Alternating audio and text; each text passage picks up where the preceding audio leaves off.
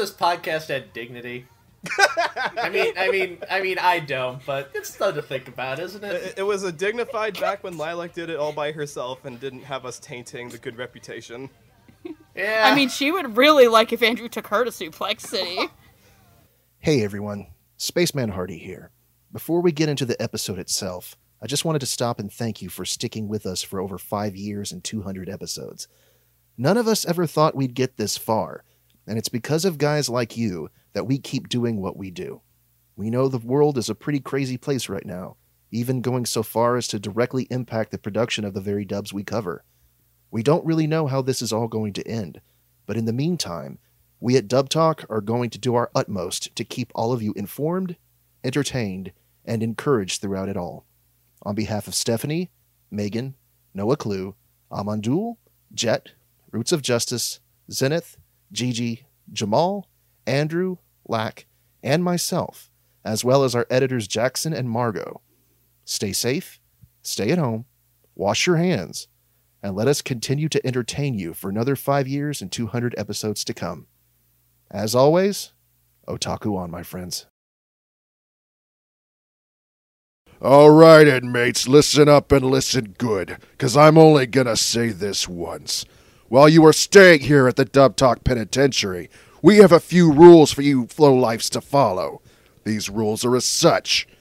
The Dub Talk Penitentiary is full of foul language and explicit content that is inappropriate for some audiences, so no inmates currently attending here will go exposing such content to younger listeners. Two, the Dub Talk Penitentiary is full of spoilers for any and all anime, so no inmates will go blurting them out to people who haven't finished the series yet. And three, the opinions of the warden, the guards, and all of the staff of the Dub Talk Penitentiary will vary widely, so no inmates will question the validity of said opinions. Failure to obey these rules will result in extreme, severe, and borderline inhumane punishment. Now, on your feet, maggots. Line up and form a row, because it's time for us to take you all to school.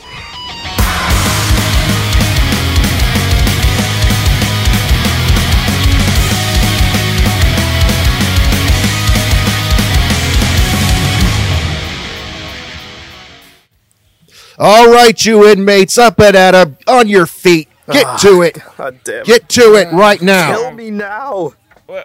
Please. Okay. Please, sir. Please. You My listen here, so bad. maggot. Ow, God.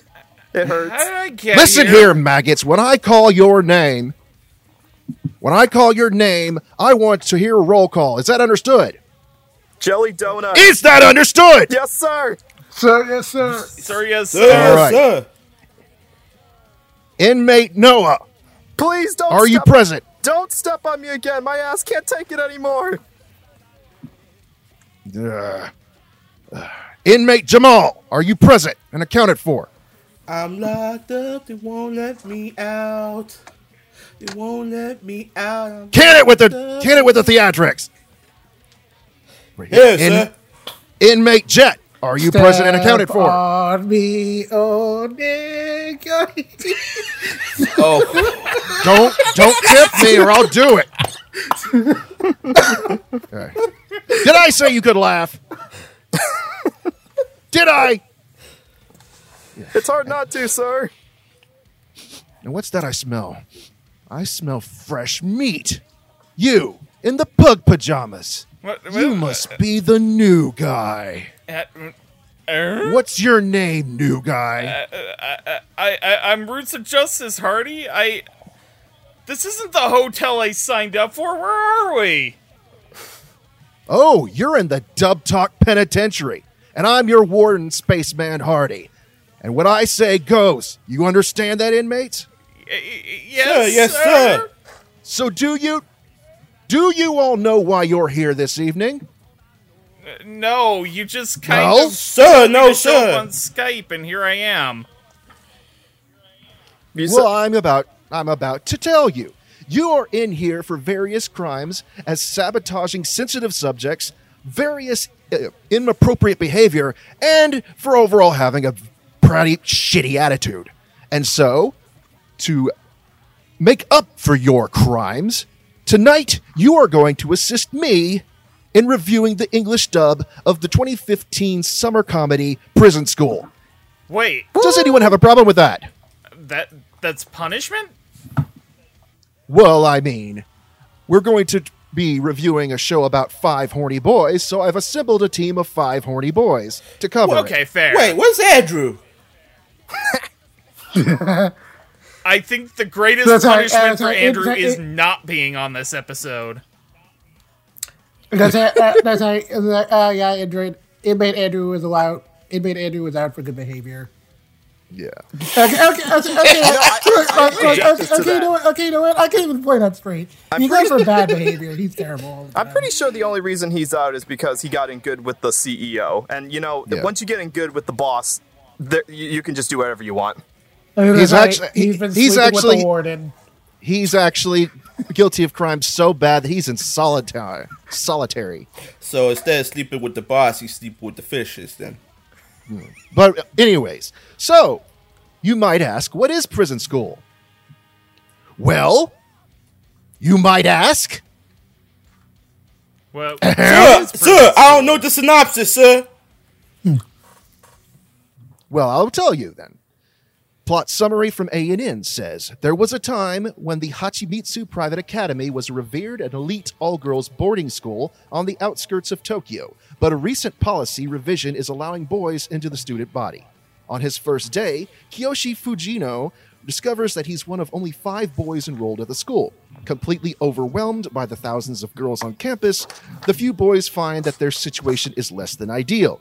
Basically, the too long dude and read version, the boys try to peek on the girls in the showers, and they get locked in a literal prison at the school campus, where they are subjected to torture and various demeaning, uh, demeaning acts by the underground student council. So, what do we have to say, inmates? Uh, pr- uh, prison school is a very odd, uh, is a very odd show. One I was actually familiar with before the anime even started. I was uh, reading the manga back when I still like rode the high seas. So, yeah. Yar har fiddly. Hey, hey, you watch it, or I'll put you in for five more days because of piracy. I'm sorry, I won't do it anymore. Well, I mean, I stopped doing it, but I won't do it again. Mm-hmm. All right. So, with that in mind, inmates, are we ready to start this thing off proper? yeah, let's Now, do is, there, it. is there anything special about this particular episode? I'm sorry? Is there anything special about this particular episode? Oh, yes. It was one of our lost episodes because uh, we had some technical difficulties. We actually tried to record this five years ago with almost the same um, group, uh, but uh, but Jamal is stepping in for Zenith uh, this time. Uh, we tried to record this five years ago, back when it was brand new as a uh, as a um, impressions episode, when we were still doing that kind. And um, unfortunately, we had some technical difficulties, and the episode ended up lost. And for our 200th episode, we decided we would bring it back. That's right. Dub Talk is down 200 episodes. Woo! Yep. Boy, that's Five years, 200 episodes. Can you believe it? And, And it- so ton- and tonight all, we are. And in all that time, they, they still haven't learned to lock up the liquor cabinet in the Dub Talk studios. Uh, no, they, have, they not. have not. Wait, there's a lock? You would think they'd learn by now, but I, I, let me just tell you guys, if you're listening, scotch tape and plywood does not a thirsty boy keep out of the liquor cabinet. There's a lock? Not Um, anymore. there was a lock, Jamal. I found bolt cutters, and that ended that. I just went in there and took the liquor, so. All right. See, you were smart. So- you went in after the raid, and you just got the good stuff afterwards. So let's drop the act. Um, yeah, this is our 200th episode, and we're all we're coming together once again to re-record this lost episode. And um, and yeah, this time we're going to do it right, and we're going to do it where everything's going to come out right, and you guys are going to be in for a treat. So, uh, prison school. Uh, our ADR. Let's start off with our ADR director and our script writers. Um, But we're not doing predictions this time. Unless you want to, unless you can magically pr- uh, remember what you predicted last time. I gotta admit, I in preparation for this episode, I went back and tried to find my notes from that original recording from five years ago, and I have notes from like way long ago, from like the dramatical murder episode and back to that far, but I could not find the prison school notes. They have those also have been lost to time. Uh, I probably did. I probably did make predictions for this. I just couldn't, for the life of me, remember what they are. Did you uh, did you ever make them down at the fandom post? Did you ever write? Um, I probably did, but uh, that would require a lot of scouring, and I presume we don't have time for that. So, I feel Yeah. like Ain't that might have actually that. been Yeah. pre fandom post. That may have been back in the Mania days. And it's- Oh, wow. and it's- it's- oh no, no, fandom Post was still around back then. Uh, I've been using Fandom Post ever since like 2011. Ah. so. I'll I'll be honest. When this show first came out, I didn't expect it to get a dub, but here we are. No, I was like, oh, it's like, it's like, no, I expected the show to get a dub. I, s- I remember specifically thinking I wanted Funimation to get this show, and uh, I guess that was a bit of a double-edged sword in hindsight. I saw Yeah. four episodes of this in the sub. I was like, wait, this is getting dubbed. Yeah, yeah. It, it's uh, it was a surprise because this was, I think, the third round of simuldubs that had come out. The first round was just Cycle Psychopaths 2 and Laughing Under the Clouds. The second round had a bunch of different shows, um, but they double t- d- uh, double talk focused mainly on Assassination Classroom, Tokyo Yeah. Ghoul, Route A, and Death Parade. And this was the third round, I believe, where it was Gangsta and Sky Wizards Academy, and then this show and that was way back in 2015. So it's kind of a landmark. And um, we tried to record this originally when it was new, and that didn't happen. So now we're coming back to settle the score. It's come full circle once again, and uh, and let's do this. Yes. let's let's record Prison School finally after five years. We're gonna do it right this time. Okay. Take us off, All right. Headmaster Hardy. All right. So, for our ADR director and our script writers, ADR director is Sonny Strait. Uh, he has directed shows such as Rage of Bahamut Genesis and Servamp. Our script writers are Jamie Marchi and Tyson Rinehart. Marchi has directed shows such as Panty and Stocking and Spice and Wolf, and Tyson Rinehart has directed shows such as, or written for shows such as 18 If and would and, uh, did you know there's a girl online? So uh, I think that would be that show existed. let's get the Wait, wait. You- let's you, hear get that? the uh, you- you guys hear that? Yeah, that's the sound of Megan just howling at the moon at the mere mention of that, smashing the nearby mirror and looking straight into the camera, going, "Why you betray me, Hardy? Why?" And the mere mention Anyway, of so- Netoge makes my soul leave my body. Fitting. Uh, honestly, after watching Hard did this show, I'm kind of desensitized to that to gay. So anyways um do we want to go ahead and get the elephant out of the room because i know that this part right here is going to be a little bit contra- controversial um, sure. yeah uh inmate jet do you want to start us off Well, sure. Uh, so this dub came out around the early days of Funimation Simuldub era, and of course, as we mentioned, it was one of the earlier projects that he Strait worked on. Uh, back when they put him in the director's chair for the first time in several years, because he he did do he did do some stuff like way way back when the like early two thousands. Uh, but uh, with all that in mind, I remember that I was kind of hard on it until uh, Rage of Bahamut, and then wasn't too big on how he handled the show back then. Uh, but revisiting the dub now, I think I was maybe a little rough on him. Uh, well, I take uh, serious issue with how one character in particular was directed to sound. Uh, for the most part, the vocal direction for this show is pretty spot on. Everyone is pretty decently casted. Uh, and they all sound generally very dramatic and over the top as is fitting the source material. So on that end, I don't have any complaints. Uh, what kind of dates and stuff for me, and by extension, ru- kind of ruins it, is the script. Now, um, I'll let everyone else bring up the elephant in, in the room. Uh, I mean, we all know the elephant in the room left a pretty giant turd, but uh, they were pretty sensible about this, and they eventually got rid of the elephant and the giant turd. Uh, the problem, though, is that even though the giant turd is gone, the smell was always kind of there to begin with. And uh, okay, I know it's kind of a weird analogy, but to get at what I mean, I feel like I of have to explain what the actual joke is with this show.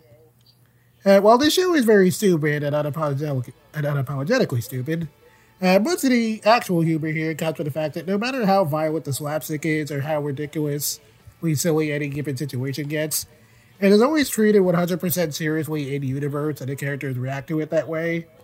And I'd say that maybe 70% of the time the adaptive script gets that across pretty well and rolls with the material. Uh, but then the other 30% of the time, it's either cracking up how crude the dialogue can be or adding in extra sex puns and pop culture references. And uh, while I'm pretty okay with the crude factor getting ramped up a bit, since I mean it's not like it wouldn't mess with the material, uh, I feel like uh, I feel like Jamie and Tyson didn't have a really good sense of where it worked and where it didn't. It's funny that across nearly every character kind of downgrades the overall joke a little bit. And then the problem with the extra sex part that the pop culture references are kind of self-explanatory, since again, the joke here kind of generally hinges on the characters reacting to everything dead seriously. And so when you have some of the characters, and one character in particular doing that sort of thing almost nonstop, it kind of breaks the flow. Uh, and it and it kind of dates it up a little bit overall. And so I feel like uh, I didn't think that Jamie and Tyson quite got what the show was going for. I mean, it's I mean to be fair, it's easy to see why they wouldn't because from the outset it looks like this isn't really aiming to be anything more than a silly fan service show. I mean, and it is at least partially aiming for that because uh, the story behind how the manga got started is kind of amusing. Uh, because the, because before doing this manga, the author had originally done some manga about like a jazz musician who sold his soul. Uh, but apparently that didn't do well, and his editor suggested he do something more mainstream like fan service. So, so this was effectively him going, "You want fan service? I'll give you fan service," and that's how we got this show. Yeah. And we got it. like it, it's really funny about that story because um, me and the Devil Blues, the the manga Jet had mentioned from this author, um, it actually won like Hugo awards if I recall correctly. Like it was very critically acclaimed, but in Japan it just didn't particularly sell very well because it's like it is deeply rooted in the sort of folklore of the American South, and that's sort of I don't know if that's a thing that Japan would really get behind. I mean, I've read the manga; it's really good, but I just love that the author's response to, "Oh yeah, just make another series with more fan service," and I can just, I can just hear him, the author, just being like. That- you want fan service? You want fan service? I'll give you fan service. And I'll in give you all the And in the fan w- service. distant world of Japan, in the distant world of Japan, another cur- another finger of the monkey paw curled. Yeah, so, yeah, so I yeah, so I feel like the really amazing part of this entire thing is that you is that you can is that you can never really tell which stuff is act is the offer's actual fetishes and which stuff is just him trolling with you. I think the answer to Uh, so- all of that is yes.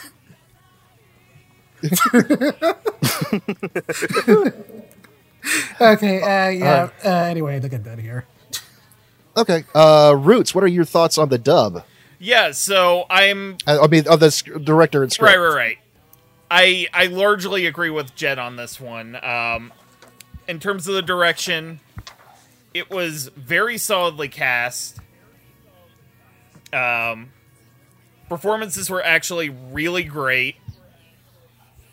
Um, and for the most part, the script writing actually worked to the show's favor.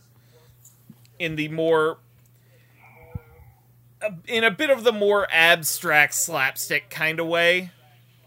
I I feel like the adapted script writing played on the sort of cartoonish aspect of the show and that to an extent that worked in a different way than the Japanese version which played everything completely straight and serious.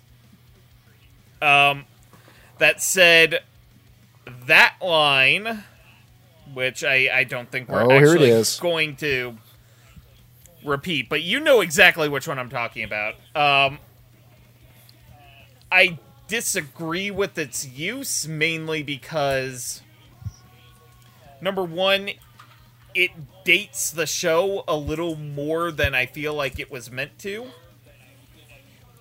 Uh, just because you know it's what that line was referencing is still a little bit of a thing today, but it's not nearly the kind of it is within our lexicon as it was in 2015. And coming back and revisiting the show, uh, knowing that it was there and quickly replaced within, I think it was like two or three weeks that that line was taken out. But um, It's like, yep. Uh, but I think they eventually replaced it with something that was close enough to what the original line was to begin with. Yeah, I think the Right. uh, the line was switched to something about um, being a hipster, which still that's that's a word I have not heard used since 2015. But at the same time, like that's a little bit of a. I feel like that's a little bit of a better dating than you know the previous line because this feels a little more Are- are- like a, a Steins Gate. I, I think I think it was actually replaced by "Don't you know you're not supposed to talk about your upperclassmen like that." I think the hipster joke was in Nakopara. Okay. I couldn't remember exactly which episode it came in because um, Funimation does have the simulcast version of the episodes available, and Yeah, it's like, oh, what was it? Oh, uh, I remember. I mean, I don't remember the exact episode. I just remember the exact scene. yeah, It was Uh, episode six. It's, it's like, yeah, uh, it was, yeah, yeah, it was the scene where Anzu and Shingo were talking, or when they first met. gotcha. But yeah, I I had watched both. The line is gone, so that's all I'm gonna say. Okay, uh, inmate Jamal, would you like to go next? Uh, yeah. So pretty much, Prison School is a dark comedy, if you will. I'm not gonna say black comedy. It's a dark comedy. It's class with cl- it's class with class. It's basically if you put super bad, uh, if you put super bad, assassination, classroom, and the Shawshank Redemption combined. The the casting was pretty stellar. I you could definitely tell they kind of well, not out of the box with the casting, but out of box with how the actors had to portray the characters, which kind of leads into the script writing because, you know, it's a show with no subtleties whatsoever. Yeah, they they definitely went out of the box with the writing. I mean, yeah, sounds one lie, but thinking back on it, I watched it two times over the last week. I given the setting and the scene that happened in, I see the context, but you could have picked a better wording for it, you know? Like I mean, that was not cool. As a matter of fact, the I watched the episode in the simuldub that day, and then the next day I heard about this controversy. I'm like, what happened? He's like, well, well, something happened in this episode. I'm like, what happened? I watched the episode. Everything was fine. And to someone who doesn't understand that context, like, for reference, just type the seventh letter of the alphabet twice. For for anybody who doesn't understand that context, to someone that who's apathetic like me, like I wouldn't get it right away. And even to this day, I kind of understand what it is, but it still doesn't make any sense to me. But even so, you kind of gotta pick your words wisely. You can only do so much with script adaptation. But other than that, I think everything really went out of the box because I enjoy like some of the crude humor the show provides, especially when you know JC staff was at the peak of this animation. like, let's see, uh, we got dick build platypuses, fat fuck, uh, I don't give a fly, fu- I don't give a fly, fuck shit nuts, uh, fuck your sorries, uh, but you get, but you get my point. It it, it, it, it really fits for what the characters call for, what for what the show calls for, definitely. And that's all I really have to say. All yeah, right. that's what I appreciated Noah Clue. most about the adaptive script writing was the creative profanity. It's like I was back in high school again. And it's uh, that was kind of hit or miss for me personally. Uh, like, it, it depended on which characters were saying it. I think we can agree that there's one character that took the cake for profanities the most throughout the entire show. And um, yeah, whether or not you like them or not, it kind of depends on whether you can get down with um, how many variations of swear words, of um, referring to someone who craps their pants, and how many other uh, variations of that you can get. And the thing to keep in mind about this uh, dub is that this was a simul dub, so this wasn't the kind of project where they had a long gestation period to figure out ways to adapt the script. Um, they could have gone the, the more straightforward route and just adapted the original subs into something that was you know more or less equivalent to the Japanese, and that goes for the casting as well. And we'll get to Can- the one character. Oh, Can Lord. I it, can I interject something you said there about the script writing because I know uh uh one of the actresses she was explaining to me uh she was explaining about the simultaneous process. They said that they u- kind of used this to like gauge audience reactions so Mm-hmm. at times. So depending on that kind of determines like how things uh, change for the final whole video release. So yeah. There's a- uh, there's a- uh, yeah, uh, so, yeah, uh, it is kind of interesting looking back that while that one line was changed, uh, there were a lot of similar references. There were a lot of similar pop culture references that were still in the final product somehow. Oh, oh, definitely. Like So- wh- one of my favorite. My I'll, I'll just pick one favorite pop culture reference as, as a, a microcosm of this entire dub. So the main character Kiyoshi is fantasizing about getting together with uh, his crush Chiyo, and he says, and I quote. Look out, Jayonce. We're coming for I that knew top that. spot." Oh, yes, yes, I yes, knew that uh, was coming. Yes, yes, yep, I remember that one from when I saw it at the time when I kind of hated it then, and I still think it really shouldn't have been there now. For those of you kids not in the know, that is a reference to Jay Z, the rapper, and famous pop singer Beyonce, who are indeed a couple. So, just in case you needed context for that. It's it's it still makes more sense than the Arthur Fonzarelli reference. Uh, so, uh, yeah, that one's up too. well, well Shingo kind of does look like a gangster with that hairstyle. So Yeah. I mean, we're, But I highly doubt that Anzu has ever watched Happy Days. hey, I've Japan. watched Happy Um, Days. I don't know. Okay, I. I, I, I, to my understanding, that was actually pretty successful in Japan. But that maybe, uh, maybe uh, not for this generation. But um, the point being is that yeah, for if you're down for the adaptive script versus the original Japanese, because I know a lot of people cry foul when anything is changed in English um, that doesn't match one for one to the Japanese, and this goes with Sonny's directing as well. The thing is that this is a show about high schoolers in prison in their school. Now, I don't know about what your high school experience was like, but I don't feel like that's really equivalent to anything that any of us had to go through. I mean, I didn't wear prison wear, I didn't get locked in a jail, I didn't have to do menial labor at behest of big bosomed, high heel wearing, crap wielding That's bitch. just the author's So fascistic version of internal suspension. That's what it is. even then, that seems a little extreme. But then again, I, I didn't go to Japan, so maybe the Japanese school system is a little more extreme than we're used to in America. But you do have cram schools. That they do. So, with that being said, um, I like I like this dub. Um, I I like that um, it play it does not play totally straight. Like I, it's definitely funnier than the Japanese. And it, it- the- Uh, okay, okay, okay.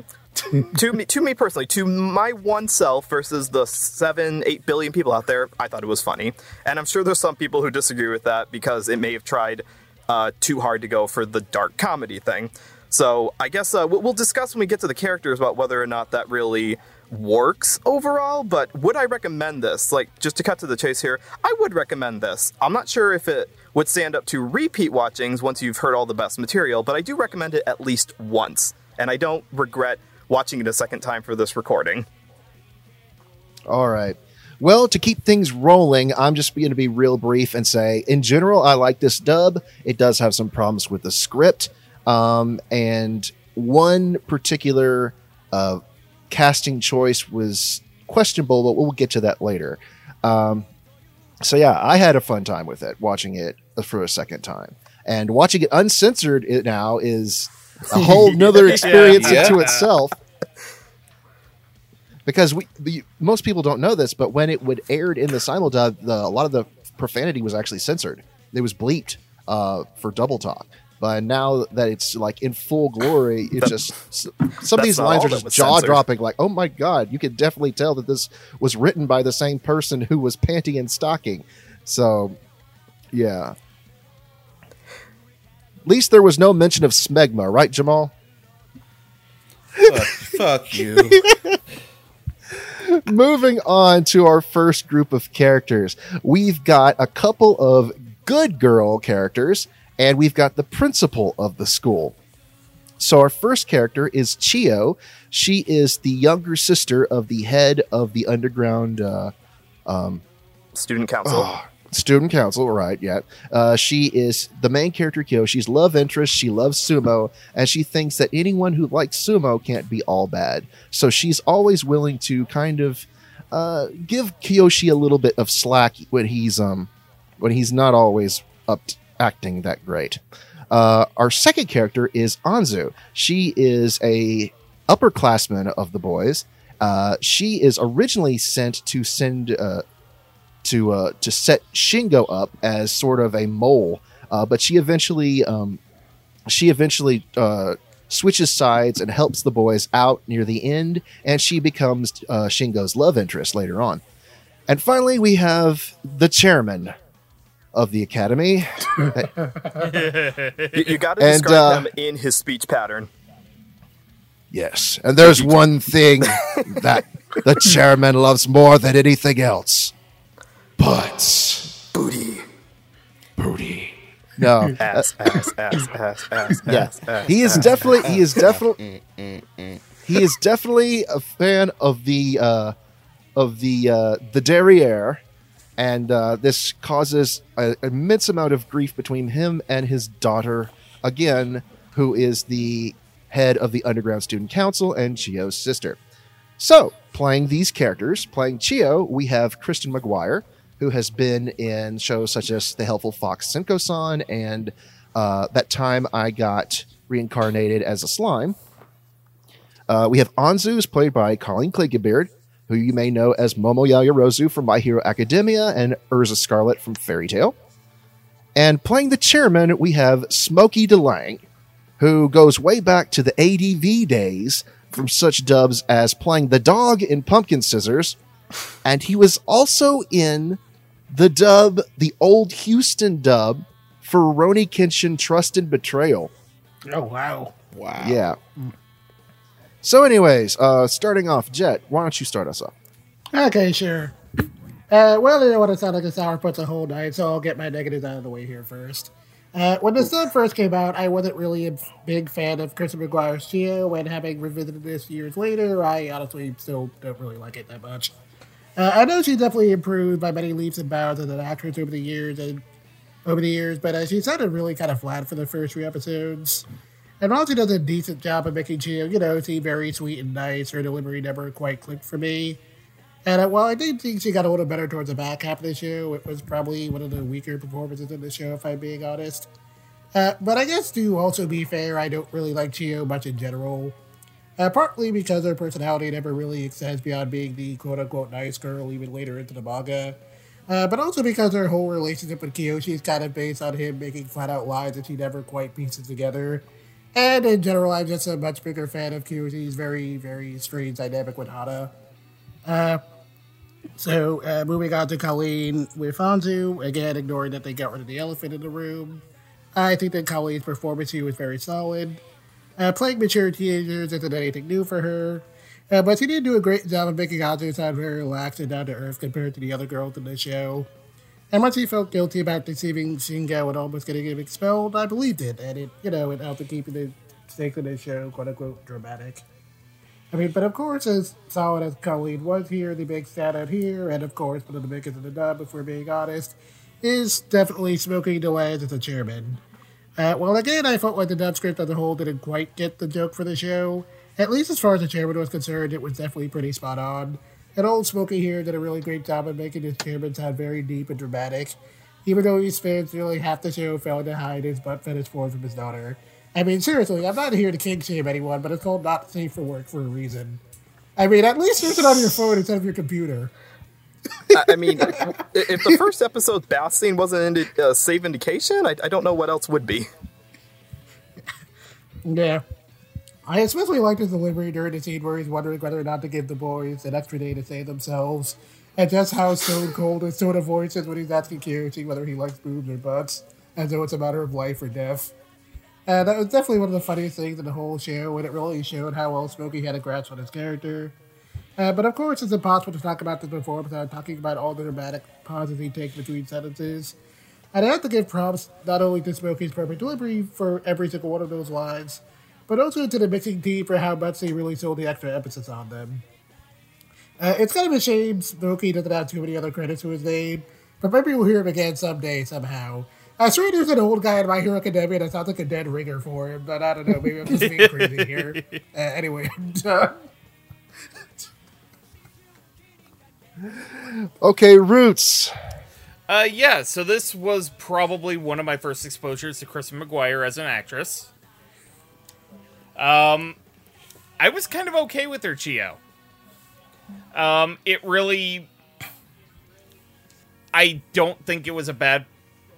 It was sort of in that in that middle ground, I'd say. Um, I won't say I didn't like it. I definitely didn't dislike it. Um, but for all the interactions with um, with Kiyoshi that um, Chiyo gets, um, there really isn't much that amounts to her character. So um, I really don't. It was fine, I guess. So when you say just- fine, you, you mean like it was just okay, or do you mean she was fine? Point. Or do you mean like she's just sitting there with a coffee mug and everything's on fire? No, no, no. This is I, I don't. It's it's not the the Casey Green. This is fine kind of thing. It's it's just, you know, it worked for the character, but the character really didn't have all that much to do. Even though it felt like the show wanted to give her more to do. Uh, uh, yeah, they I gave mean, more to do at the the very end Is of the episode of the show. uh, uh, yeah, towards the very end of the show, and she gets one good joke in the back half of the manga, and then that's kind of it. Yeah. like there is maybe one one maybe two characters who actually like get a major improvement with the material the manga didn't cover.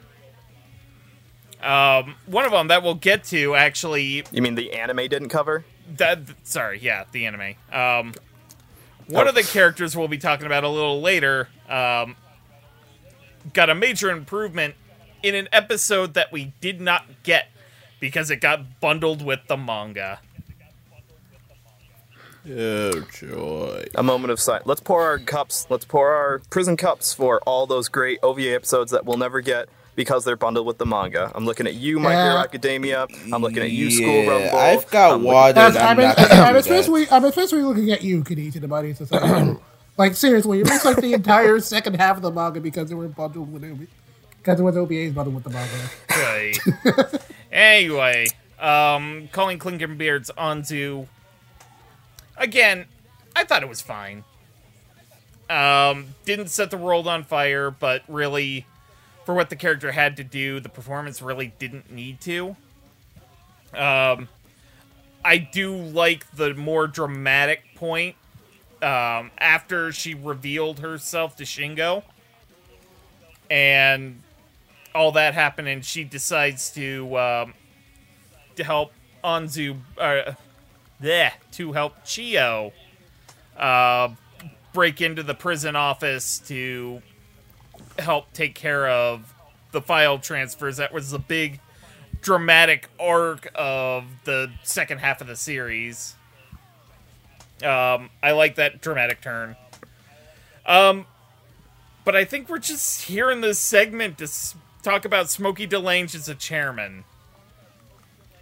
Like, he is deliciously over the top. Um, the man is unabashedly horny, which ends up saving the boys. Um, I thought Smokey was hilarious. Uh, especially the sort of dramatic the dramatic overemphasis of the last word of every sentence. Oh, I feel like that would be good ASMR right there. Anyway. anyway, I I thought um Don't you mean ass, MR? Noah, get in the corner. Okay, I'm okay. Yeah, I'm, get back in the cage. I'm gonna go beat myself now. Okay. And no juice Anyways, for you as you were saying, Anyway, um, Okay.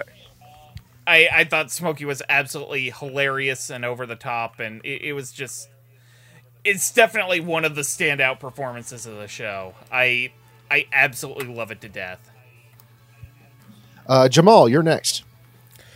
Okay, so start with uh, Kristen. Uh, yeah, you, I'm gonna say right off the bat, you can kind of tell Kristen was kind of new here because I believe this was one of her earlier roles. This and uh, Assassination Classroom. As a matter of fact, I was watching four episodes of this in the sub while I was waiting for Assassination Classroom. So that when I was shocked it was getting the dub, I was like, "Oh, I'll be damned." So yeah, the way she portrays Chiyo, it kind of makes sense because Chiyo is kind of this naivete to her. So say disposition was kind of needed, and yeah, it does seem a, a little bit off-putting, but that's what the character kind of calls for. I I kind of like the because I'm gonna have to disagree with you. I kind of like kind of like the rapport she had with Kiyoshi because the rapport Kiyoshi had with Hana really makes me uncomfortable. But we'll get to that later. Mm-hmm. She did what she doesn't get as, as much to do here, so but what she does is kind of in, impressive, really, and especially what I've seen her later stuff too. So, uh, Colleen Clinkenbeard is Anzu. Yeah, yeah, I would hear her play teenagers after, but she does, she's always impressive. Yeah, manages she manages to play that youthful up that youthful quality of the voice. But I also noticed there was one type of voice I never really heard before. Uh, that was an episode of Love It when uh, she gets interrogated by Mako and Mako just stuffs out her buffles with a buff, and you can hear. Oh. oh, Jamal. We're trying to be classy around here. Well, I mean, she did have to face the music. You're not wrong. Yep. Could you tell this Yeah. manga was written by a guy? It's not her fault. She got a face full of coochie. What can I say? You know? Oh, it's my oh, it's my a friend of mine once said that chocha. Yeah, boy. Oh, the the girls are gonna kill us when they hear this episode. Oh boy. Dude, the girls are the one that put us in this cage, man. Anyway, my back to my point. Yeah, I never when you start to hear her inner thoughts, she uses a different type of voice I've never heard before. and I thought it was really impressive, and especially when she helps, especially when they help, she helps to break the guys out. I thought that was really impressive. But of course, the standout here is uh, Smokey Leg because he has this kind of raspy, guttural tone to his voice. I guess that's why his name is Smokey. And the overemphasis on uh, every last word in the sentence. Is, I don't know what the context is for that, but that is impressive, and it, de- it was definitely needed for those kinds of scenes when you kind of facing the boss, I guess. Yeah, uh, it was some carryover from something the manga did. I don't remember exactly what it was, but it was some kind of speech pattern. So I can't help but feel with these situations the guys have to encounter that he feels a bit like a giant plot device because you know he he's the one that pretty much drives Mari's motivation to get the men kicked out of campus and reverse to co-ed policy, but he's also the one that essentially helps the guys escape the prison. So I mean, depending on how you feel about that, it's not gonna it's not gonna dilute his performance. It's very strong, and that's really all I have to say. So Noah, C- can I come You out? can come of the out of the cage now. Please, please. Oh, th- you, thank you God. get Thank for you. now. I was seeing stars in there. I was drawing my own diary. It was getting really maddening in there. I was this close to crawling through a mile of shit just to escape. Um, back on that topic though. Um, I feel like uh, all a lot of this manga is trying to remind all of us what was it like to be back in high school. What was it like before you know we had any encounters with the opposite gender when we were still kind of starstruck because our hormones were ruling our whole body. So in that sense, Chiyo's involvement in the show as the reason that Kiyoshi would even attempt to try to break out of prison, knowing full well that doing so will result in an additional month sentence for everyone, totally makes sense. And they do that by, in the original Japanese, portraying her with a more stereotypical moe voice, um, which doesn't quite translate to the art style because this art style isn't the cuter moe kyoani style. It's it's more on the the gnarlier, uh, grosser side, which allows it to get some of those scenes where it does get very gross.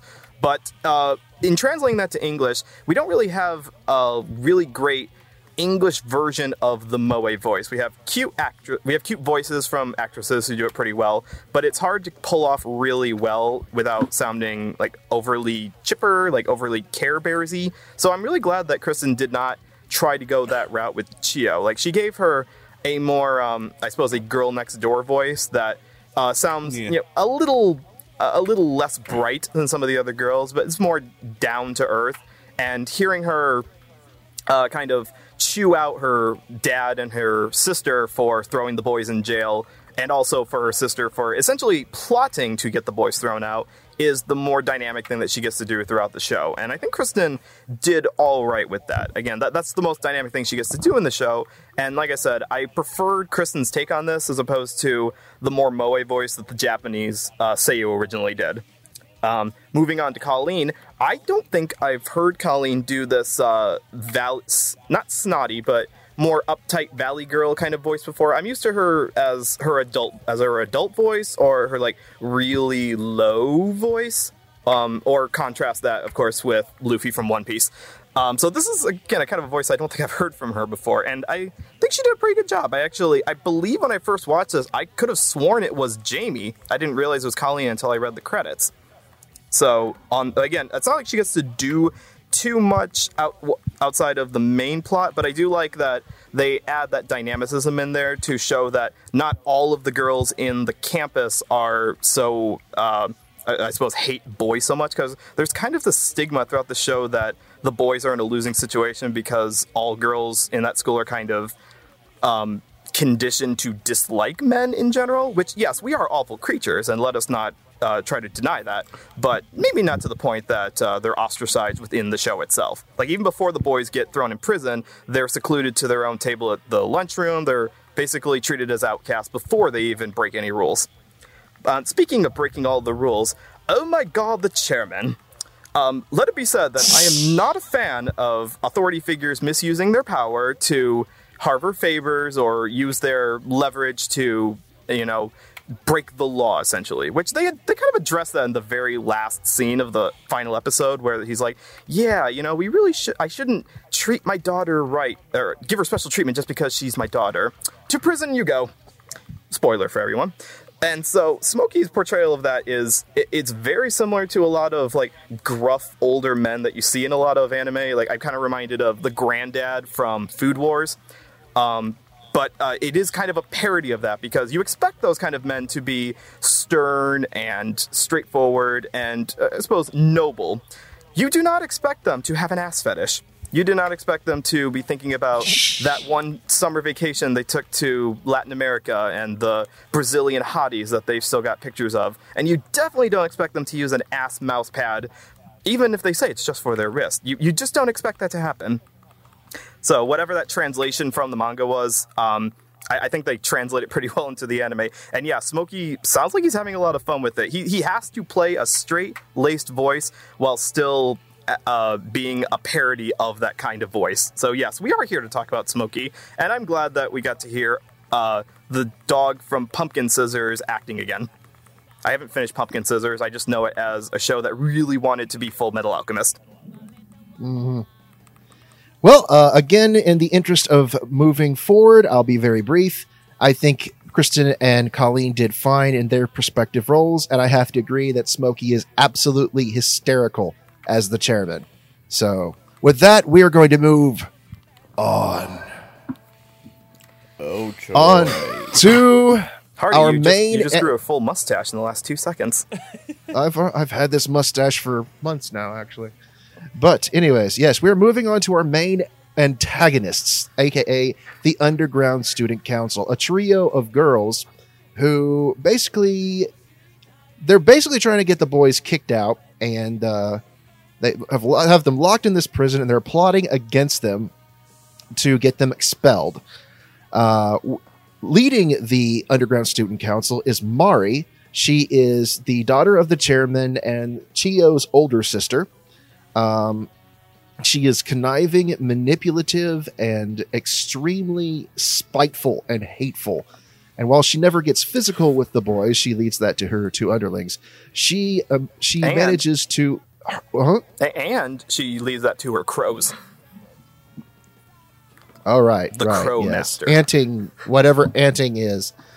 Um, but she manages to damage them more emotionally, and uh, and she's just awful person. Uh, under her, we have uh, Mako, who is a the second in command in the student council, uh, student underground council, and she is extremely busty and curvaceous, scantily clad, fit fitness. Memories. Yeah, so, uh, so, uh, yeah, uh, yeah. Again, when I made the earlier bit about where you can't tell which stuff is the office finishes and which stuff is just him trolling with you, that is literally everything with her character. yeah, she's basically she basically treats the boys like a dominatrix by whipping them with riding crops and performing wrestling moves and and and the boys actually kind of like it to be perfectly honest. I mean, she's done some CBT, and not only that, those things have poked an eye out. So oh yeah, yeah. Well, you know what Pete Wentz says whenever he leaves a strip club, right? Thanks for the memories. Ooh. I gotta put myself in the cage for that one. but- Awesome. All right. Before you do, uh, Yeah. who's the third member of the council? Third member of the council would be Hana. She uh, she is the blonde-haired, doe-eyed, uh, seemingly. Apparently, she has a split personality because she can go from cute and sweet to angry psycho bitch at the flip of a switch. And she is the martial arts expert who always wears shorts under her skirt so they can't take a peek and she and the boys do not like getting beat up by her, unlike Mako. and she also has an unfortunate experience with Kiyoshi that just he leads to a series of events that just gets more and more uncomfortable over time. Well, let's as just Ludacris say, would describe um, it, as Ludacris would describe it, it's splash waterfalls. I'll say this: Let's Uh, just- uh, if you're into water sports, you're in luck. Or as R. Kelly would call it, a golden shower. Yeah. So, This is the remix edition of a song Oh, about pissing. Mama rolling that body, got every man in here pissing.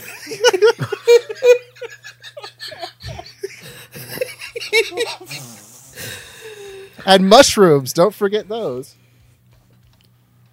But anyways, uh, playing the three members of the Underground Steward Council, playing Mari is Tia Ballard, who you remember from her role in Darling in the Franxx and as Happy in Fairy Tail. Playing Mako, we have Whitney Rogers, who you remember from Haganai and Maria the Virgin Witch. And playing Hana, we have Alexis Tipton, who was in My Bride is a Mermaid and Blood-C. Now, uh, Jet, why don't you start us off again? Um, sure. Uh, again, I'd prefer to get the negatives out of the way, so I'll actually start with Whitney Rogers as Mako. Uh, to be clear, my problem here isn't really with the performance. I think that Whitney did a really great job of giving Mako a very domineering tone.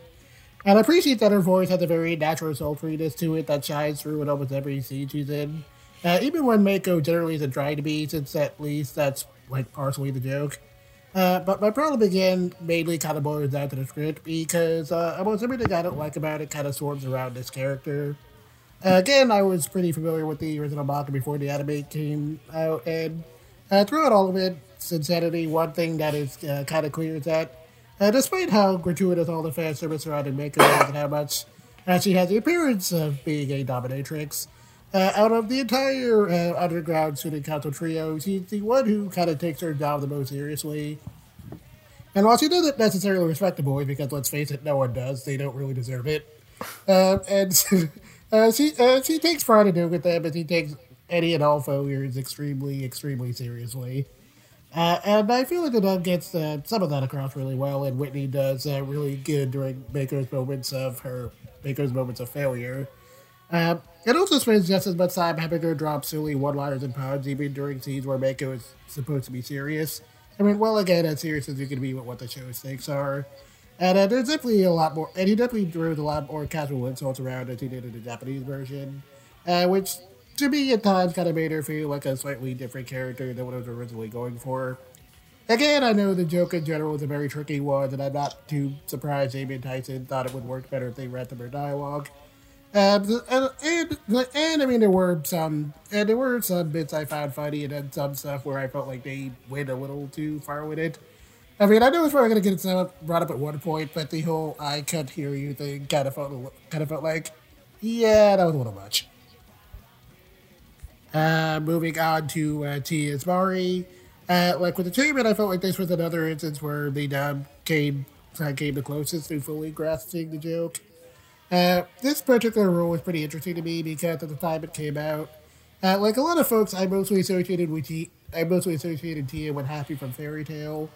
And while I'd heard her voice teenage girls before, I had never heard her go so deep and sultry with them. Uh, so it definitely came off as a little bit of a shock. Uh, and I really liked how Tia's overall tone of voice made it clear that as much as Mako might look like a dominatrix, Mari is definitely the run is definitely the one who's running the show, and she's willing to do whatever it takes to make sure order is maintained. Uh, but at the same time, as much as she might act like she's doing things for the sake of the school, it's clear that she's mostly just motivated by her hatred of boys because her dad doesn't know what not safe for work means. And uh, Tia definitely gets that pettiness across just as well as she does Mari, attempting to be large and in charge. And when she finally does get served this slice of humble pie, it definitely makes the boys' victory very satisfying. And I also appreciate that as mean as Mari might be towards the boys, you can definitely tell that on some levels he definitely does care about Mako and Hana. And uh, Tia definitely did a pretty good job of handling that too, so it was a fun performance.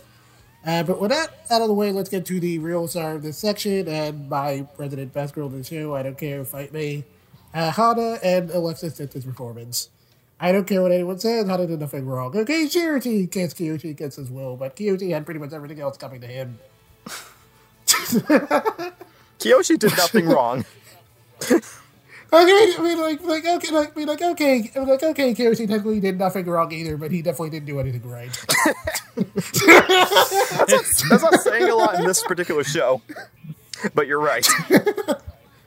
That's Yeah. fair. I mean, I like, yeah, I mean, I liked it as much. I mean, I like that much like when uh, Hana Kanazawa's performance. So that just makes Hana, you know, seem like he'd be very sweet and assuming at first glance. Uh, but if you're around her for more than two minutes, you'll see that she can definitely snap at the drop of a hat. And when she does, she definitely makes Mako look like a harmless kitten in comparison, and it's just kind of delightful to watch. It. Uh, while there are definitely a couple of moments where I felt like the dub script maybe stretched a little too far with how crude she can get, out of all the girls in the show, it definitely makes the most sense for her to top that way, so it generally works. And I definitely got a good kick out of some of her interactions with the boys. Good I mean, kick. but, I mean, Was that on purpose? that's not, that's not, I'm just going to ignore you because it wasn't. Uh, but uh, speaking of the boys, uh, the real heart and soul of Hana's character, and by extension, Alexis, Alexis' performance, uh, mainly boils down to her dynamic with Kiyoshi. Uh, because no matter what his actual intentions are, almost every interaction he has with Hana ends with her getting humiliated in some fashion. And I love how well Alexis switches between ha- making Hana seem like she's out for bloody vengeance and just being genuinely embarrassed that all this keeps happening to her. And I feel like the latter is kind of important because as we see with the whole pee bottle scene, which is frankly the best scene in the entire show. Uh, while Hana definitely acts tough, she also doesn't really know her way around guys as she likes to think she does. Uh, so it definitely helps to add to why she's so why she's so angry at Kiyoshi to begin with. And I really kind of wish that the show had gotten another season because it's uh, because as much fun as the show had with Hana, uh, the back half of the manga gets even crazier with her, and the tension between her and Kiyoshi, literally anytime you interact, is just amazing, frankly. And, and, and, and the way they build up that whole arc, only for it to end in like the most, the biggest middle finger I, to an audience I've ever seen is just kind of amazing. And again, I really wish they adapted that. Uh, but for what we got here, Alexis did a great job with her. And I'm definitely glad she did because, again, Hana is kind of my favorite character, and she was definitely the standout when it came to the ladies of this time. So, good stuff. Okay, Roots, you're up next. Um, yeah, I I'll- I'll start with um, Tia Ballard as uh, Mari. Um, she really didn't get to do a lot, um, and that's kind of a problem I had with the the previous batch of characters. Um, they just didn't get a lot of time to develop, and I think Uh, yeah, I think that's Well, Mari's one big did problem. so.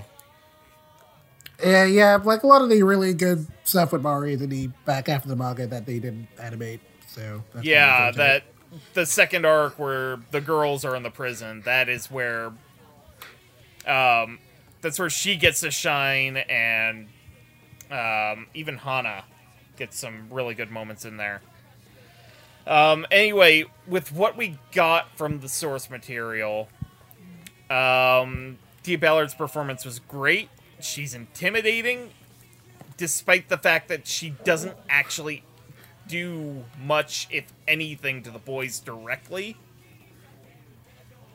Um, I that air of menace was apparent from the first moment she stepped into frame, which, being Tia Ballard, and basically I also knew her as Happy from Fairy Tail. Uh, this was kind of an interesting experience. Um, I will slightly disagree with Jet on Whitney Rodgers' Mako. Um, I do agree in the sense that um, she got the performance down perfectly. Uh, she is the right balance of just um, that dominatrix air to the boys, and then absolutely timid around the rest of the uh, underground student council. Um, I will say that I actually do kind of like how the scripts punched up her dialogue. Um, Pun- punched, you say? like I like I said in the um, in the script writing and direction segments, um, I actually didn't mind that um, the profanity in the show was sort of ramped up from the Japanese version. Um, I thought she got some really great lines. I feel like if this if this the actual anime played things a little sillier than the manga does, um, I, I feel like it would have been an absolutely perfect fit. But um, I'm not gonna say it doesn't work. It just feels very different. Um, and Alexis Tipton as Hana. Uh, boy howdy, I've got a stream of opinions, and I give her a gold star. Hey, the only golden thing she gets. Um, her entire character arc is absolutely hilarious.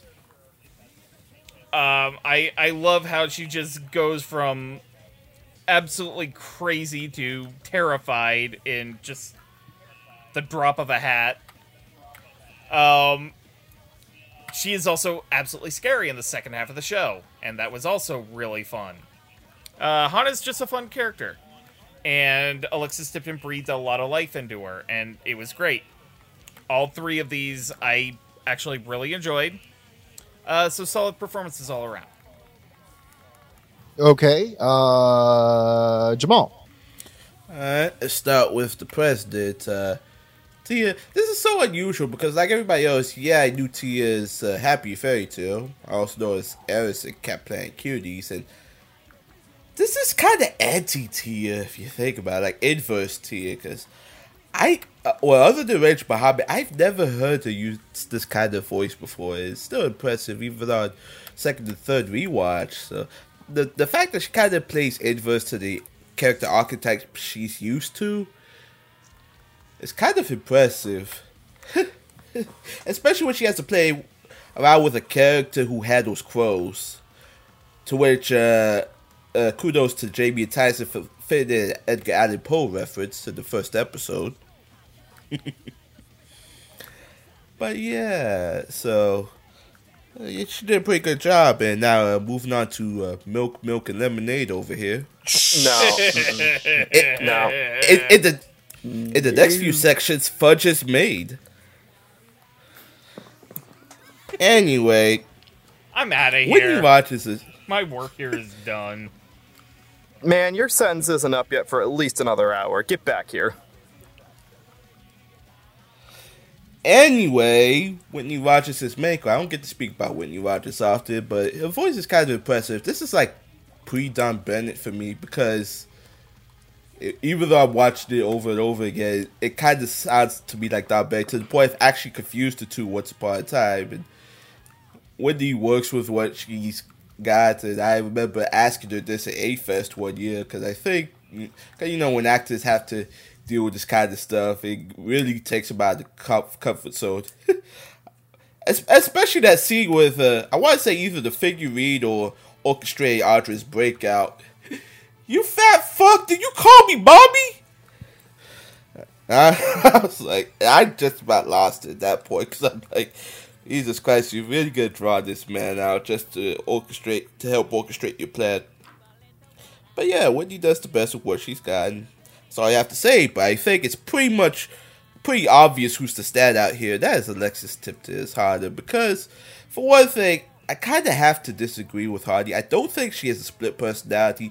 She is what we would call fronted, meaning she's basically putting on airs because you can tell at times when she's uh, sweet, kind of almost to sacred kind of levels, and then she just ach- achieves that drop and starts becoming a crazy bitch to the point she even kind of overlays that with her sweet sacred voice as well.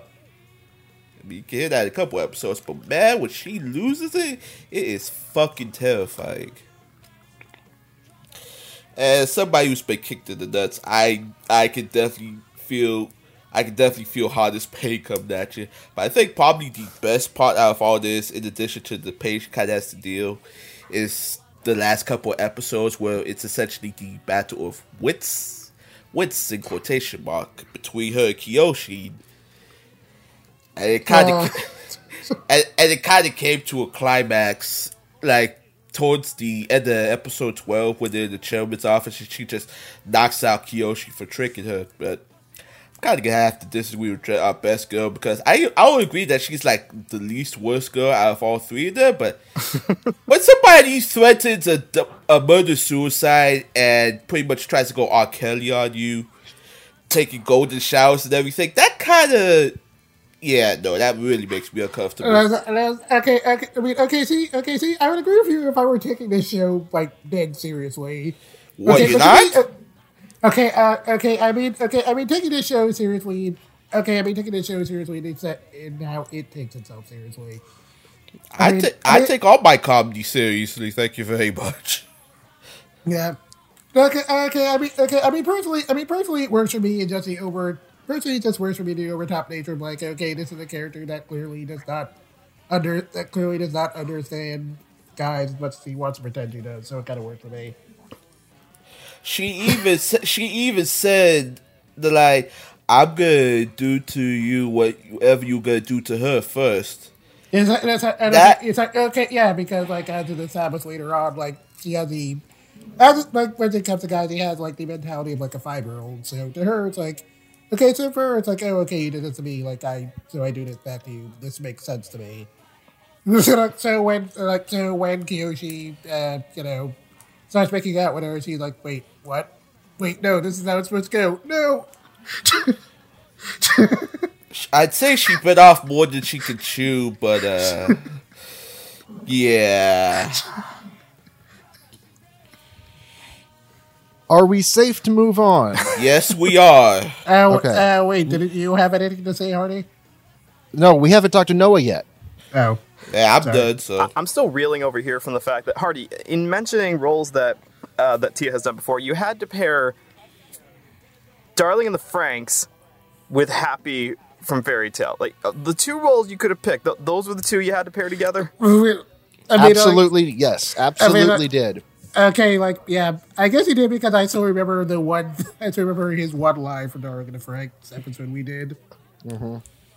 I suppose so. I, I mean, I guess those are the ones that uh, the average listener would remember her the most for. So fine, I'll let that go. I mean, I, I was honestly, I was with Jamal. I was more in the. I remember her more as uh, Eris from Cat Planet Cuties, which is a very different role from this kind of performance.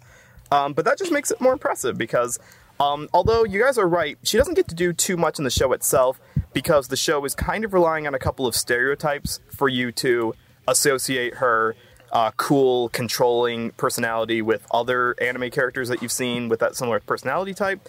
Uh, Tia is indeed commanding with that voice. It's the kind where, yeah, I get the idea that she is completely ruling the school. Yes, she probably is a pimp off campus, and anything that she says that she wants to happen will happen. Um, I, I think uh, her first introduction, the first episode, where she kind of like slowly reveals to Kiyoshi that she is the you know the president of the underground student council, is kind of sets the tone throughout the rest of the show. And even though she doesn't get too too much, uh, aside from coordinating Planet, what's it called, destroy testicles operation. That is DTO. that, yeah, That's, that's, Operation that's, Destroy. Uh, yeah, and it, as I, yeah, I had to, yeah, I didn't mention that before, but it's kind of weird how they translated that. As I, uh, because in the Japanese, um, I don't remember exactly what it was called, but Mm-hmm. it just okay, uh, but it originally was. I think it was Dachi Taigaki or something like I I that. mean, it That's- says yeah. right in the anime, like you can see the printed words in English what what it would translate to. That's, that's it. Yeah, it's like yeah, and they, yeah, they literally say exactly what it translates to, which is like get rid of the boy. So Yeah, uh, translating it to destroy tentacles was uh, definitely very creative. I'll give them that. it was, and they even maintained Where the did gag. tentacles come in? Just- Uh, uh, okay, okay, you know what I meant. Screw you. I mean, I, I, I assume destroy mushrooms organ operation wouldn't quite fit the uh, the anagram, but my point was is that Tia does a good job with what she's got, and from what the sci- from what you guys have said, it sounds like there's some more interesting material in the manga that would be interesting to see adapted. Uh, given that it's been five years since the show aired, and JC staff is off doing other wonderful works right now, like Food War season five, I think it's safe to bet that they will not be coming back to that anytime soon. That's it. I, I mean, I would certainly rather see a season two of Prison School than season five of Food War. I don't. I, I, I'm trying to think. What, what's like the longest gap between any of their productions? Like, like, the one I was surprised by more recently was that, and this wasn't JC staff. I don't think this was. I forget who did it, but that there was a fourth season of uh, Full Metal Panic, um, almost like ten years after the last one came out. As I, uh, I remember there was like a really long gap between seasons two and three of Index, so they definitely, Yeah. they definitely right. have You're- had long waits before. By You're the time But- 2022 comes around, Tiger and Bunny will have them all beat with, well, I think, an 11 year time gap. That one did surprise me. So okay, so you're right. Weirder things have happened. So uh, who knows? Maybe for the 300th episode, we'll be covering the dub of Prison School season two. Um, speaking of Prison School season two, let's talk about the two major assets of this show, the two uh, jubblies that keep this whole show going.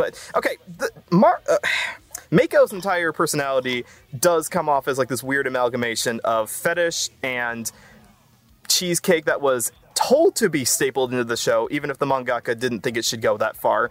And it does not help that the anime loves to pull what we have colloquially referred to as the crotch cam. We've got to take a shot. We've got to show the footage of what's going on in the show through Mako's crotch. And it is Yeah. only through those thin, lacy purple underwear that we don't see her Medusa. And I said, and I said, like, oh, like, oh no, that was only in the manga too. I think it was just like the excessive sweating is the is the part where it's like you can't tell if this is like an actual fetish or again just to offer trolling you. Uh huh. And that's and you know? I'm perfectly fine with that. I'm good with trolling in a show in a show that. I'm sorry, Jamal, but I'm not taking this 100% seriously. If there was like some sort of social commentary you're supposed to make uh, with this content, maybe I could take it more seriously. But uh, I- I'm uh, I'm in this for the uh, for the Tarantino esque fascination of violence and badass women. Okay, this is Kill Bill Part Three that we never got. But has no feet fe- fetish, though. Oh, oh, oh! You say that, but uh, Mako's heels can curb stomp you like a motherfucker. But they're still covered in shoes, though. Well, yes, but we have to get it on broadcast television. We, you know, we can't show the full foot. Come on now, we're, we're civilized. All right. Which is why there are god beams covering titties throughout this entire show. Watch the uncensored version, people. Don't watch the uncensored version. I, I'm Uh, I, I mean, watch the uncensored version. You said I thought you said don't watch the censored. Yeah, f- fuck you. Uh, Doing that. okay, okay, you have to pay attention, Jamal. It's- what I was I was going to give Whitney Rodgers some compliments on this because pulling off uh, Mako's uh, intense energy uh, is not easy because she is not only uh, overly abusive to the characters with lots of uh, lots of different terms being thrown out here and there. Um, she's also got to play um, not shy. Shy is not the right word. Um, timid. She's got to play timid when she's worried that she's let down Mari in certain scenes. You know, she she basically bends over backward and said, "Please spank me, please, master." It and I she bent over backwards in one episode. um, all the way backwards. In fact, that um, that made me a little uncomfortable. But Whitney does not make me uncomfortable. Um, in this for the entire endeavor, that could not have been an easy role to play off because if you have too much energy, like if you're just way over the top, you come off as um, uh, like you're. I mean, like just like I said, you're over the top, and we've seen that in some like four kidsifying dubs before, where it doesn't sound like a person anymore. It sounds like an animal let into the recording booth. And if you play it too reserved, um, then it just doesn't pack that punch that we needed. So I think she fit the right balance in between the two, and I don't have any qualms with the writing on it because it fit with her current personality type with all the blood spewing, all of the teeth being knocked out, the sweat, all of the bod- bodily fluids. Good job, Whitney. With that being said, um, this is a JC staff production, right? Yep. if there's one thing that I think we all come to expect from a JC staff show, it is the archetypal character of the tsundere. You could look at Familiar to Zero, Food Wars, Shakugan no Shana, any number of shows that I'm not listing off the top of my head that have uh, uh, Toradora. There's another one that's got a ar- that's got a tsundere character, and it's basically the same character in every single one of them. And we like, we're like, okay, so are you saying that she that Hana should have been voiced by Rie Kugimiya? It Wait, have been she out of. Like, wasn't? can you can you really tell me? That's no, like she wasn't actually. But you, you can't tell me that wouldn't have been out of place. But with Hana, we have a we. It's not the same uh, type of tsundere because we get something quite different. We get a very a much more spastic version of that because she does she does get um, like she gets blushy and uh, flustered when uh, confronting Kiyoshi, you know, when she's rubbing up against his mushroom and she doesn't know what is that thing, or the entire scene where she's basically trying to steal his first kiss. Um, but it's a much more extreme version of that, and uh, one that I don't think JC Staff has quite put in any of their other shows before. Um, it's a nice variation. I like that this is a different, more extreme version of their archetypal tsundere, which, I, you know, I'm all for tsunderes. I'm all for that. I'm, I'm here for that. Um, but you know, Hana doesn't have pigtails, so she can't be that exact kind of character. And Alexis's portrayal of both sides of that personality is really fun to watch. It's not. I'm not a. You know, I'm not a urine guy. I'm, I'm sorry. It's just not for me. I, I I don't search that page on Pornhub search engine. But maybe for people who do, that's more their style. But for every other part of Hana's personality, um, I, I like the extremes that Alexis gets through, gets to have with her, without, again, without being so over the top that it's unbelievable as a character. There, there's still some humanity in there. It just sounded like she was having a lot of fun, from all the uh, kicking you in the ass to drinking her dandelion tea. She drank a lot more than her dandelion tea, I'd have to say. We have no shame, people. Yes, if you have not listened to any episodes in the 200 we've done so far, now you know we are a shameless, shameless bunch. And surprisingly, an Andrewless episode, so. Would you stop picking on the guy? He, he's paid his dues to society. But Not he's so yet, he hasn't. The bus. But I, Anyways, are you are you done, Noah? I, I'm going to pass the ball and chain over to you, Hardy. Please tell us: Are All these right. three the best women or not? Uh, they're the best at being so so bad, and we love them for it. Um, I'm just gonna be real brief again. Uh, Sultry Tia is always a uh, a, a delight. I enjoy when she gets to play her lower register, which is why I actually really did enjoy her as Zero Two in Darling in the Franxx. Um, this was kind of the precursor to that. Now looking back on it, um, Mari didn't really get to do much in the show, but Tia still played her very well. Mako is very hilarious uh, when she gets to beat up the boys and and kowtow to Mari. Uh, She she sounds really really fun, and Alexis Tipton as Hana is just she's just the little blonde cupcake on top of the whole the whole sundae. This That, this that spice with cayenne pepper. right right. Which actually that's pretty good. Cayenne muffins are actually very tasty.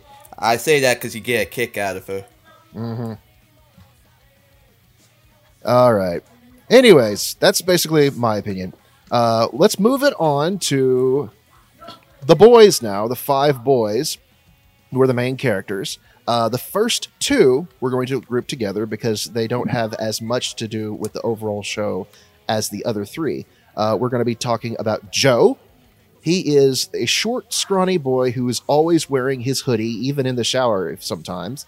Um, he suffers from very bad canker sores that cause him to to uh, spit up blood, and also he is he loves ants to the point of obsession, to where he names them after after X Men characters. Uh, and then we have Andre, aka the Who- best character in the show. who is large and obese and has a face, tiny little face, resembling that of a scrunched up Buddha with massive floppy ears. And he has a uh, sadistic fetish. He loves being punished physically and mentally abused. Um, he's just a big old sucker for glutton for punishment. And he gets into withdrawal when he doesn't get his daily abuse. And playing these characters, we have Chris Bevins as Joe, who you may remember from Aka 13 and also the main role of both Aquarion and Aquarion Evol, and he directed all three Aquarion series, in fact. That's that show is basically his baby. And playing Andre in a very peculiar voice, we have Sonny Strait, who you obviously remember as Koro Sensei from Assassination Classroom and Krillin from Dragon Ball Z. Now, uh, Jet, why don't you start us off? Okay, uh, sure. I guess I'll start with Joe. Um, so out of the main five, Joe kind of has the least amount of presence, so I don't have like a whole ton to say about Chris's performance. Uh, Joe is uh, kind of the quiet one, so to speak, and while he is a bit of a dude bro, he isn't nearly as much important as Shingo is. Uh, so he just kind of mostly keeps to himself, and I feel like Chris did a good job of, you know, I just kind of letting him fade into the background when he needed to. Uh, whenever Joe does I have something to say, though, Chris definitely knows how to get it across. Ended up we got a pretty good kick out of all the bits where uh, Joe was going AWOL over his ankle after getting messed with. And uh, just how much he made Joe so that he could easily snap at the drop of a hat. I thought that was pretty fun. Uh, but at the same time, while Joe is uh, kind of crude, he's and he's not exactly an angel. When he does see that Kiyoshi is a stand-up guy, or you know, about as set up as you can be with this kind of show, he's he sticks up for him. And Chris did a pretty good job of making that transition seem sincere. Uh, I mean, I wish I had a little bit more to say here, but even in the manga, Joe doesn't really do as much as the other four, and his gimmick never extends beyond the whole Canker Sores thing. So, uh, yeah, Chris did a good job of what he had. Um, moving on to Sonny Strait as Andre. Uh, so, when I say that Chris McGuire's Chia was probably the weakest performance of the dub for me, uh, Sonny Strait's is uh, Sonny Strait's Andre is probably the one I like the least. Oh, come Um, on. Man, man, like, okay, like I get what he was going for here. Andre has a very weird looking and distinctive character design, so he probably figured that Andre would have to voice the match. Uh, but it honestly didn't really click for me. Firstly, because as I've said over and over again, it doesn't really match with the overall joke of the show. Yeah, Andre's design is very weird, and his overall character is kind of weird. Uh, but within the context of the show, he's treated about as seriously as the rest of the boys. And um, and uh, the Seiyu Ka- Kazuyuki Okitsu's soda voice sounded, you know, he sounded about as much of a natural, as much of a normal high school boy as the other others did. So he he fitted pretty well there. Uh, but mostly though, what I don't like about it is that Sonny Strait's take is just really, really annoying to listen to. Again, while you can only take this show but so seriously, it is a pretty compelling escape really what it wants to be. And but almost every time Andre opens his mouth, it kind of takes me out of things. Especially during the moments where the show kind of is trying to go for actual tension. And it just kind of makes the whole performance feel like a big distraction at times. I mean, but again, for what it's worth, I don't think that Sonny's actual acting here is bad. While the voice is very grating, Sonny does a very good job of keeping consistent while maintaining it, and he manages to keep it up even during Andre's more dramatic moments. And uh, and I definitely was amused. And I definitely was amused that there were, you know, maybe a couple of times where he dropped a couple of octaves for laughs. I thought that was pretty good. Uh, but uh, overall, it kind of felt like Sonny and the crew were trying to add in a joke that was never really there to begin with. And while I can understand what they were going for, I just didn't really care for it personally. But- and but- yeah, I'm done. Oh, Jet, you, you've seen Digimon Tamers, right? Yes. W- were you not a fan of Guilmon's English voice? I mean, okay, you are taking two very different. Yes, they sound similar, but you are taking two.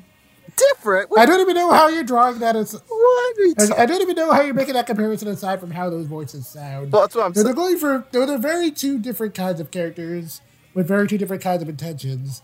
Guilmon Like- is kind of Guilmon. yes, Sonny- yes. Steve Blum's Guilmon sounds weird, but it also sounds kind of childish, which is what the character is, you know, supposed to be. Not to mention, Andre- Guilmon uh, is played by um, Masako Nozawa in the Japanese. Yeah, so, yeah. So, uh, so yeah, there wasn't really any other way Blum was really going to be able to match that. Except again, compare again comparison to what was going on here. Uh, Katsuki It- Okitsu sounded normal. yeah, in the Japanese. Strait does not. You're right. Andre's Eng- Japanese was way diff- way different than the English. I'll give you that. I'm just my point was only Yeah. that if you could get with the voice overall, because you've heard it in other things like like the obvious one is Meatwad from Aqua Teen Hunger Force, which is not. I said, uh, like, like, uh, we- uh, like, uh, like, okay, like, okay. When I see the voice greets me, it's again within the concept of it felt like a distraction. Yeah. If okay, if I okay, if I felt like it matched, if I felt like it matched with the overall tone of the show, I would be like, sure, fine. But again, literally no other character in the show sounds like that. It's, it's like, it's Oh the- my! Oh, like, to think. I'm thinking now. What if they redubbed the show and everybody had that voice? Like just all. Oh, all- good God, I all the dropped that in a characters talk heartbeat. like this throughout the whole thing. Um, just, all, all the can we please move on now? Can we please move on now? Release the meat. Yes, Meatwad please. cut. we got move on. Inmates. Okay. yes, okay, okay, I'm done. That was what is still going. All right. Okay. Are, are you done, Jet? Yeah, I'm done. Okay. Roots. All right, so I'm gonna start with Joe mainly because there's like almost nothing I can say about the performance. I I liked what was there, but there was maybe I I felt like the character had like a minute or two of dialogue through the whole show. Um, he's largely quiet throughout the course of the series, and a lot of his quote unquote dialogue is just a big mean cough. So, um, I did like the scene where um, Mari's crows were getting into his ants, and he freaked out. Uh, especially because the um, the logical conclusion of that scene went down, and it was hilarious. Yeah. Um, but I also like when he he stuck up for Kiyoshi after he stopped him from doing something terrible. Um, which unfortunately, because the episode thirteen that the series got was bundled with a volume of the manga, uh, the actual storyline we would have gotten with the character of Joe, um, that hasn't been dubbed and will likely never be dubbed. Probably never even get a home video release. Um, as for Sonny Strait as Andre, I largely agree with Jet that the performance itself was great. I absolutely love the scene where he's basically getting blue balled by Mako and he just absolutely loses his damn mind.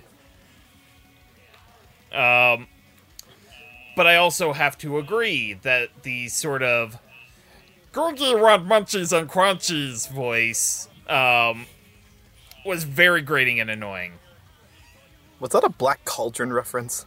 Yes, Noah, it was a fucking Black Cauldron reference. I went there. You just jumped up three points in my playbook. Good job. Which actually, fun fact, it's my understanding that Sonny Strait actually does enjoy the Disney Black Cauldron movie. Doesn't everybody? It's better than what people think. I'll say that. Future episode. Um, but that was basically my piece. We can we can move to Jamal. I really don't have much to say about either of them. All right, Jamal, go and uh, take the floor. I kind of feel weird talking about one of them for personal reasons, but uh, starting with Joe, yeah, I agree. Joe doesn't get much to do until like the back half, where you know he has the incident with Mari because he almost stabbed her to death. And Kiyoshi, well, let's just say he saved his ass, if you know what I mean. Uh, He took one for the team. Uh, yeah, I mean, there's a lot of violent slapstick in this show, but I, I really felt that scene. Holy, holy shit, man! Yeah. Ooh, but yeah, I, it's funny because normally when I hear Bevins in the role, I associate it with like some type of nerdy characters. Like you know, he has this kind of nasally, to- gravelly tone to his voice that he sounds kind of like a nerd.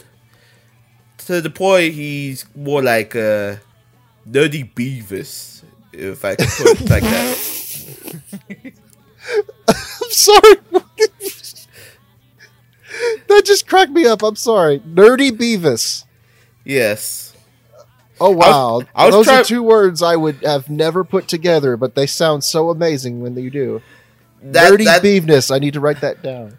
That's the impression I get from his voice. I couldn't remember if it was him or Butthead, but I think Mike McFarland would be the Butthead. That's Oh, definitely, yeah.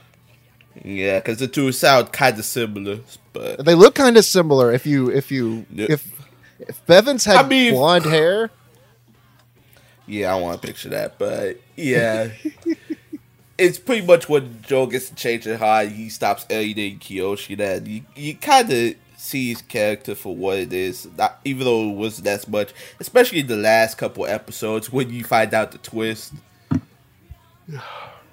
And uh, I'm just gonna call by his actor's name because I'll explain to you why this feels kind of weird to me. So, uh, Sonny, he kind of has to plot airs with this character because he had to decide where You they. gotta give us this weird meat wad kind of voice, but the problem with the meat wad kind of voice is, even when you don't hear it as much, it's kind, yeah, it is kind of annoying, but after a while you kind of learn to deal with it. But I think the bigger problem for me is like in the early episodes when you start to get into his character development.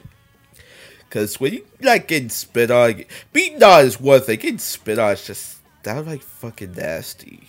And I don't know how anybody could like that, but that's just personal preference. But I think say do a good job of what he was given. Yeah, it's not akin to the Japanese, but it doesn't have to be really because I, yeah, because Sonny's kind of with his own world, much like his character, but I kind of appreciate him for it. So I think it's safe to move on. uh, I'll tell you this. I'll tell you this, Jamal. If you think people enjoy being spit on is weird, don't ever watch the show Mysterious Girlfriend X.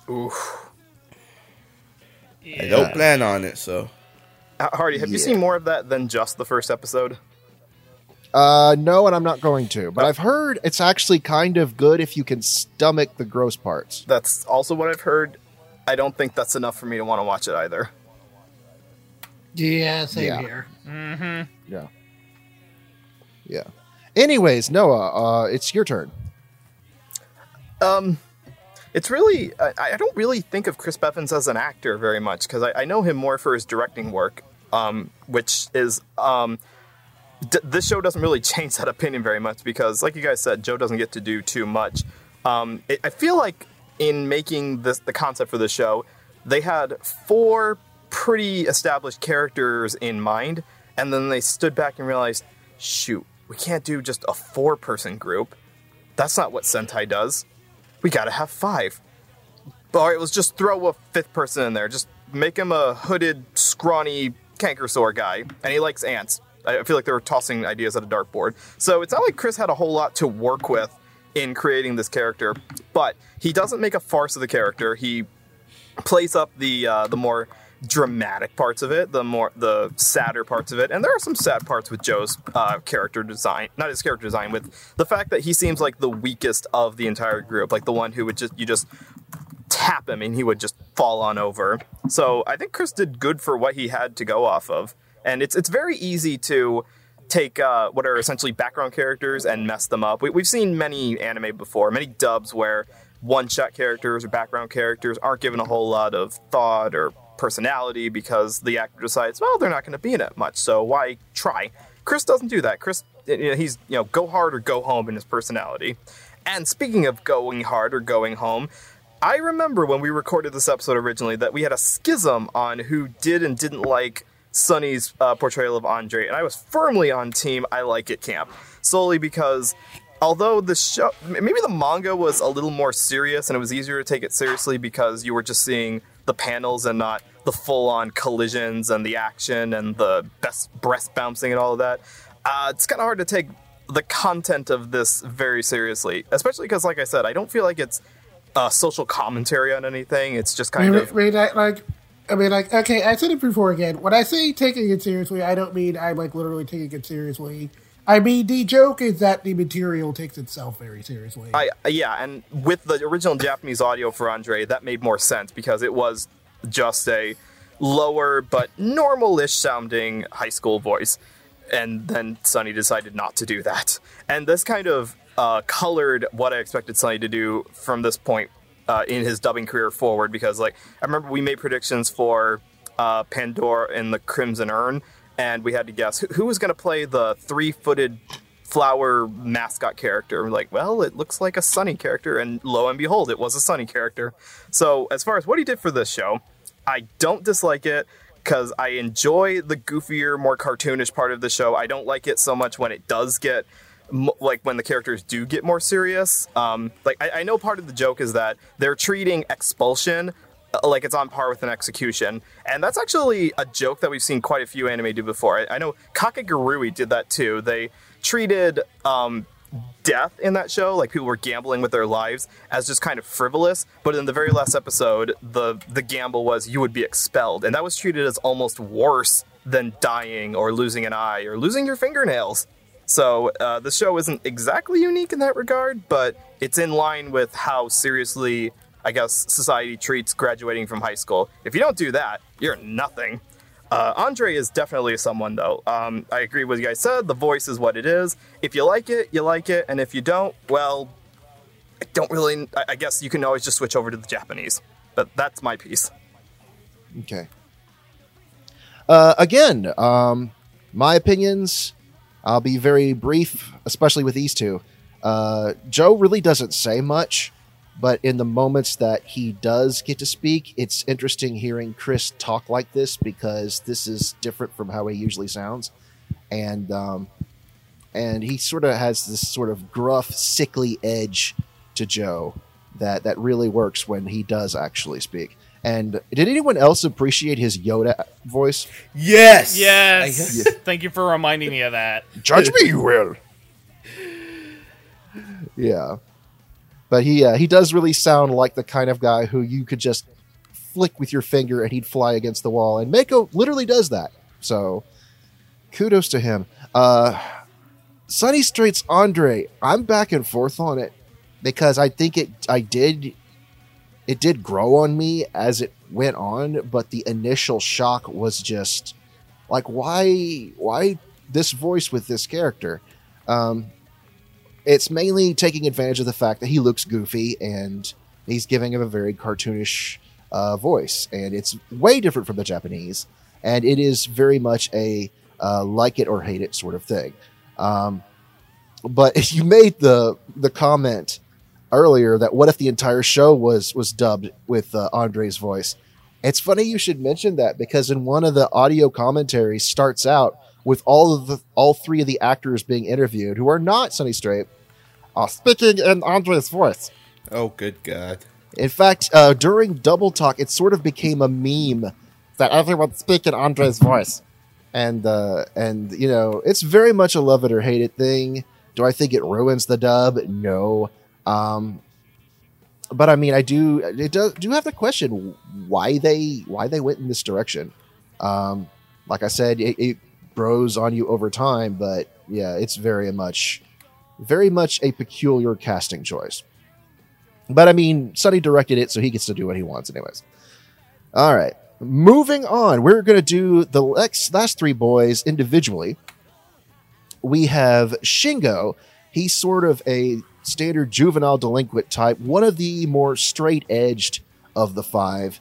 Uh, kind of got a bit of a chip on the shoulder, has a weakness for the ladies, but deep down, he's actually a really cool dude uh, who doesn't like kids fighting over each other and and deep down even though he has issues with his friends he uh he will stick up for them in the end uh and playing shingo is mr clifford chapin obviously you know him as bakugo in my hero academia and also recently in hinsky uh so jet would you like to start us off Um, sure. Um, so it's hard to think back to a time where Clifford Chapin wasn't a household name in Funimation. Uh, but this was definitely back when he was a little less well known, which then kind of makes the casting choice here kind of weird. Um, you know, uh, give it a joke because uh, in the Japanese version, like literally all five were like extremely popular Seiyu, and that was like part of the joke. Uh, I, but again, I can't really complain because uh, B definitely fit here like a glove. Uh, while this role precedes Bakugo by a good year, you can definitely hear some of it in how Clifford handles Shingo.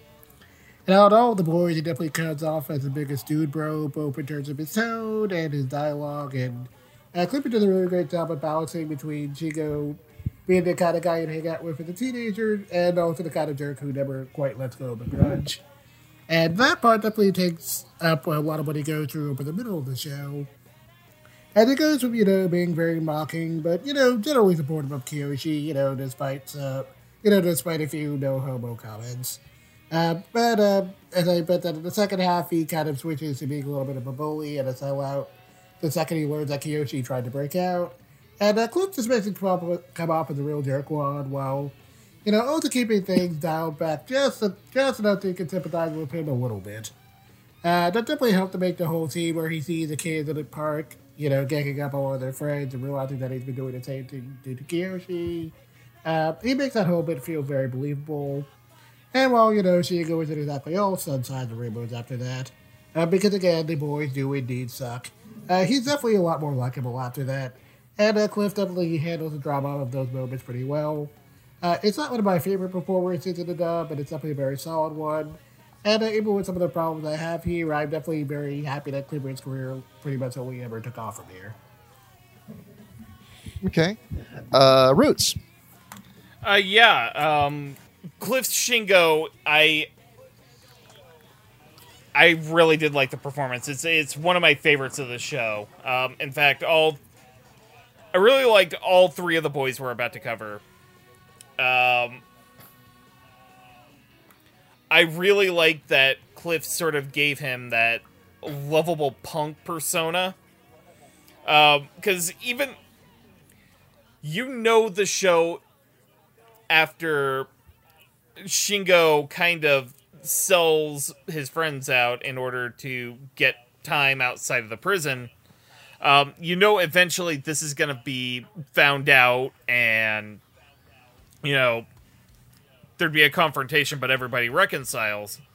So you can't make Shingo too unlikable. And I think Cliff actually did a, a really good job, sort of not only making Shingo a bit of a jerk in those scenes, but also painting him with enough sympathy that when you eventually had to have everybody come back together and you know get over their shit and figure out how to get themselves out of the jam they got themselves in um i thought that was really believable. So a thumbs up on on cliff for playing shingo. Okay jamal you're up next. Uh, so yeah, this is kind of a u- unusual situation because for the longest while, I've always preferred Cliff in comedies. Ever since the days of Good Luck Girl and Assassination Classroom to uh, thank you for mentioning Head's game because I really think that's where he kind of shines the most. You know, like he kind of has his own natural approach to how he does things. I mean, he can be good in dramas too, but when he's kind of natural in comedies, it, it really makes things all the more intense. Especially playing around with Shingo, who, yeah, comes off as a standard juvenile delinquent, but he really kind of amps it up a bit thanks to the script. to to the point, like, of course, he has to curse out Kiyoshi for his treasons, as for his actions, really. And uh, it's kind of funny how you said that Bevins would look like Beavis if he had blonde hair. I think sh- he, would look like Shingo if he had blonde hair, if you think about it. Because I think that's another thing, too, because, you know, when actors can kind of play characters that kind of mind themselves in some way, it really breaks out a more natural tone, really. it, it, it really makes it really amplifies the antics basically i i don't really have as much to say about Shingo. i did i did like his uh, underpinnings as a character especially the dramatic moments with both Anzu and the third strike against them so but, you know he really shows his guts and glory so what can i say All right, Noah. Um, is it cliche to say that uh, this is that Shingo is basically baby's first Bakugo? Uh, I would Th- think no. that be, that's closer to Connie, probably.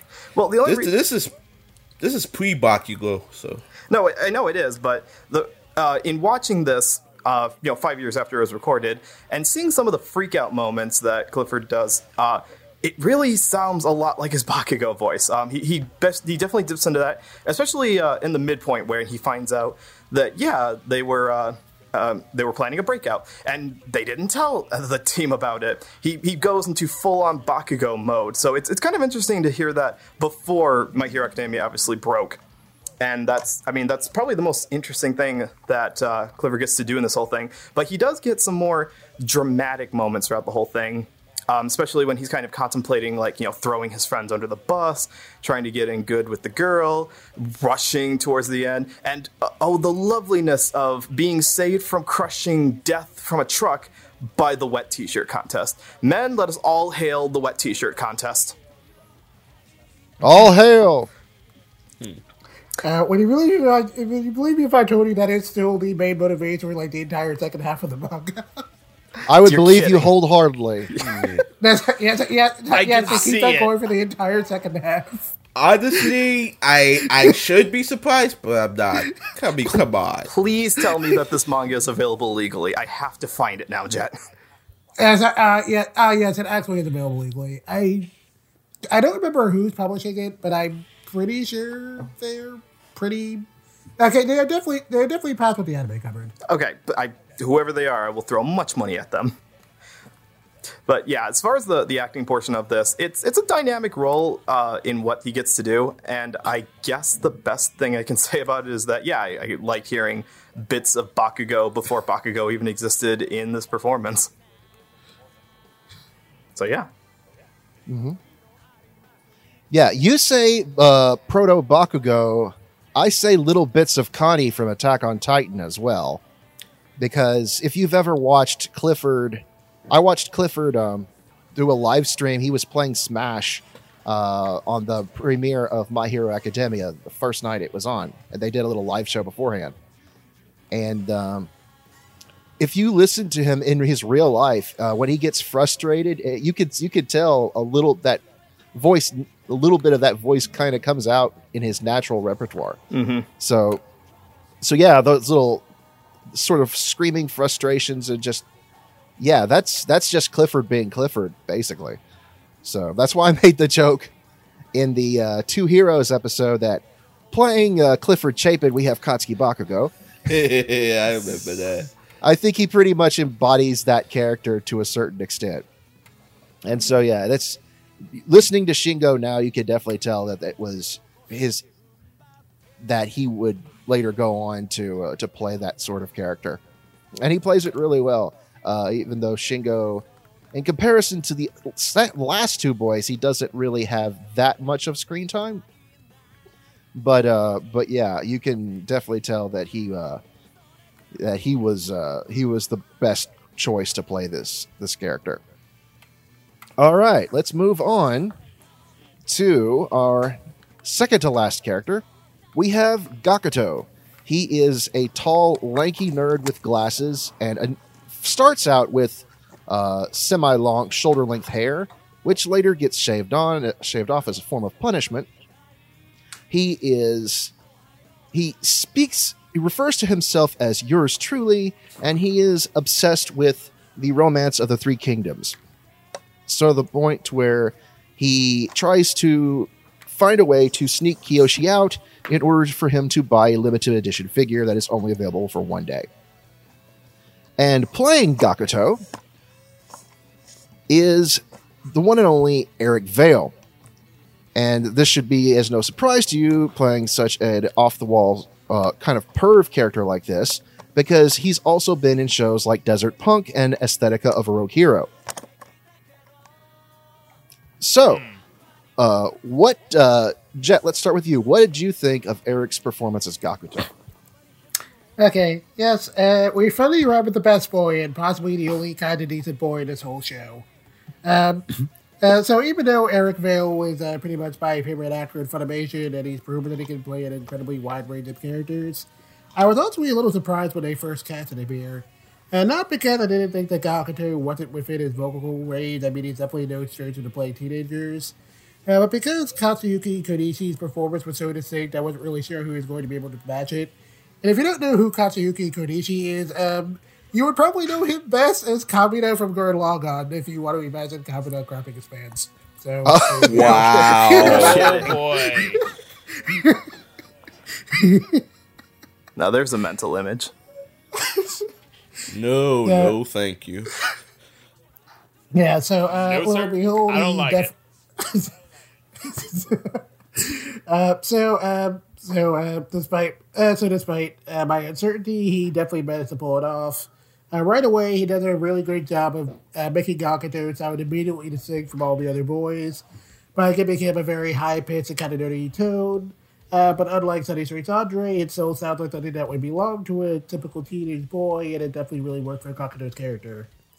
Uh, speaking of Gakuto's character, I also appreciated that while I've been kind of harsh on the dub script in other areas tonight, uh, they, they definitely did a really good job of translating Gakuto's very formal speech patterns into English.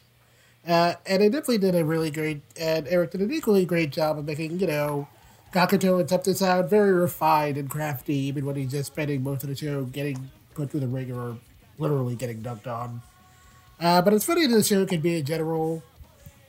A lot of the best moments just really belong to Eric Gakuto, whether it's Gakuto going insane from trying to eat fried grasshoppers or trying to distract someone with a, re- a really bad rap. I mean, that is kind of what the Oh my god. and uh, Eric pretty much almost never failed to make me laugh, and he definitely had a really good grasp on his character. Uh, but of course, the scene that was really going to make or break him came down to the legendary pooping scene. And I definitely liked that, despite how utterly ludicrous that entire scenario was. Eric tone remained stone cold, serious, and overly dramatic throughout the whole thing. And in a lot of ways, it just made the entire sequence even funnier. And uh, it was definitely a wonder to behold. And I also like that, you know, as silly as Gakuto could be compared compared to the rest of these boys, he, he has a good head on his shoulders. And he wants to do the right thing by his friends. And uh, Eric gets a lot of Gakuto's a turmoil over, you know, leaving Kyo to Detective Hall for him really well. And uh, it was kind of nice when, you know, he finally decided to confess his involvement to the others. Uh, there was definitely a whole lot to balance with this character, and uh, Eric did a really good job to nail, did a really great job nailing it. And uh, if I'm being frank, he was probably the best performance in the whole dub. So uh, good job, Eric. The legendary Roots. pooping scene. I'm so glad that you got to utter those lines on camera, I mean, on microphone. I mean, I have no shame. So sure, go ahead. All right. Um, you're all set, right, Jet? Yeah, I'm done. Okay. Um so yeah, I I think um Eric Vale's Gakuto is probably one of the more solid, if not the most solid performance in the show. Um, I I love the fact that he has sort of a regal tone to his voice. Um, sort of akin to that that quirk that you have to do when you overdub like samurai movies. Um, because um, if you don't know, for anime like um, Rurouni Kenshin, when they they dub that, um, in order to sort of imitate the sort of um, country bumpkin ass accent that um, that Kenshin uses to obfuscate the fact that he is this trained assassin. Um, he sort of uses this. Um, he talks very fast and loose, but also does the like um, the yup yup yup kind of thing. Um, Uh, yeah, uh, yeah, I remember how they translated that for the manga. yeah. Um, this is sort of the exact opposite of that because um, in this case, um, Eric Vale is trying to play this with a sense of nobility to it, even though you know the character of Gakuto is anything but. I mean, um, now refresh my memory because it's been a couple weeks since I've watched the show. Um, it was Gakuto's idea to snoop on the girls in the uh, in the locker room, right? Oh heck yeah, Yeah. Uh, Okay. I, don't, I don't Well, remember if it was in exa- I don't episode one, yeah. exa- yeah. He was the I don't remember if it was exactly him, but he de- but he definitely was leading it. Right. So I mean, he he's no saint, but then you grow to endear to him through the course of the show, especially when he's making the speech about how he has put seven years of his reputation on the line for this action figure.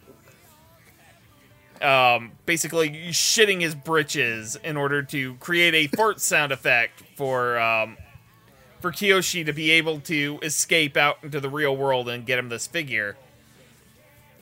Um, I, I love his freakouts about, you know, the seven years of his life uh, basically being thrown down the drain. But at the same time, um, when push came to shove, and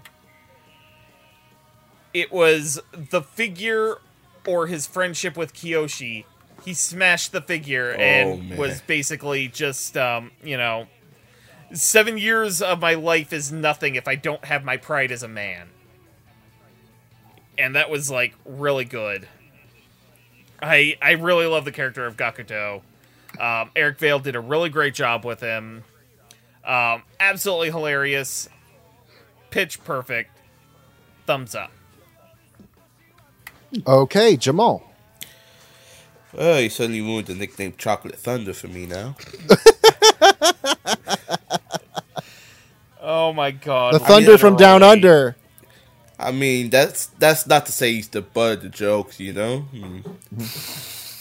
Sometimes you just gotta let it all out. But hey, at least we Let know what. all At, at, at least we know now what can Brown do for you. all right, all right. Enough with the that's- fart jokes. Jamal, let her crack. Yes, I'll let it rip. Anyway, uh, yeah. So Eric Vale is is Gakuto. It's funny. uh, With 200 episodes, I don't think I've ever once talked about Eric Vale at all, to the best of my ability. Um, Jamal, beat X. oh yeah, that's right. it, it's been a while, Roots. Uh, Fair. It's it's been a decade of a year. Anyway, so yeah, Eric Vale, yeah, he's always pretty much at this point he's pretty much typecast as the pervy high school student if you see him in recent shows lately. But seeing him here, he just this pretty much seems to be cakewalk and a half for him because Gakuto, Gakuto really goes out there, like he goes the distance, like from not only being the uh, cause of the problem when the boys land in prison to be the root of the problem. No, for, where he goes from being the cause of the problem to to the solution of the problem because while having some uh let's just say his containment kind of drove drove him a lot crazy I mean, for one sakes having a rap battle with chris george that was kind of hilarious uh shitting your pants uh, eating grasshoppers getting stabbed in the forehead getting decked by both mako and hana Yeah, I mean, when you really think about it, I think he suffers more physical punishment than even Kiyoshi does. That is one physical challenge that I would not like to do. But in, but in the heart of it, Gakuto is uh, not only a very complex character, but he is he can be a very relatable character when push comes to shove. Because, as Roots pointed out, the the whole major turning point to me was uh, the, figurine. Because I didn't actually think in a million years he'd break something he loved, but I guess you know pride is more important to him than his dignity or his sanity. Not his knowledge, because that comes with the territory. Did a very good job as. And, I mean, yeah, we act, we do get to see uh, more of him in these types of roles, but it's, it's not the same kind of feeling, you know. I mean, also, uh, before we move on, there's something I want to ask. Where the hell did they get those tight ass uniforms in the show? It is a mystery that we'll never know. I would bet we probably should never watch it though either. But anyway, I'm done. yeah. Anyway, I'm done. So All right. Noah. Well, to go off of Jamal's point about uh, getting to talk about Eric Vale on this podcast, all I'll say is I like this show a heck of a lot better than First Love Monster. Uh, who does it? don't don't ever bring that show in here, Ricky Bobby. Don't bring that evil up in here now. I, I didn't know. I. I I brought the Eric I Vale. don't I don't want to remember that show exists. But now you do, and now you can't forget. You're welcome. What can I say except you. are welcome? Fuck you. Later. so, this entire performance is indeed the heart and soul of the show. I mean, Kiyoshi may be the pretty boy poster child, but Eric's performance is basically what you keep watching the show for. And there was a fear, I remember in the first episode, that his character would basically be resorted only to uh, crude or perverted antics throughout the whole show because he was the one who instigated the peeping on the girls in the shower in the very first episode. Which, again, we're not here to kink shame, but to be fair, you know, treat your fellow classmates with respect. Uh, luckily, though, his antics uh, pivoted more towards the fanatical obsession with the Three Kingdoms figurine throughout the whole uh, the first half of the show, and really the pain he goes through, the tactics he thinks up, the Lego interpretations of his plans. God, I love that little part in the animation. All make him a really fun character to watch, even if uh, he he goes through the most dismembering, dismembering, the most blood, the most crap, all the bodily fluids. Uh, Eric pulls it off really well in the way that sounds he sounded like he was having fun. I can't imagine that you would look at this uh, the writing in the show, like what uh, he has to go through, or his schemes, or his entire arc, as it were, if if you can even call it an arc, and take it entirely seriously.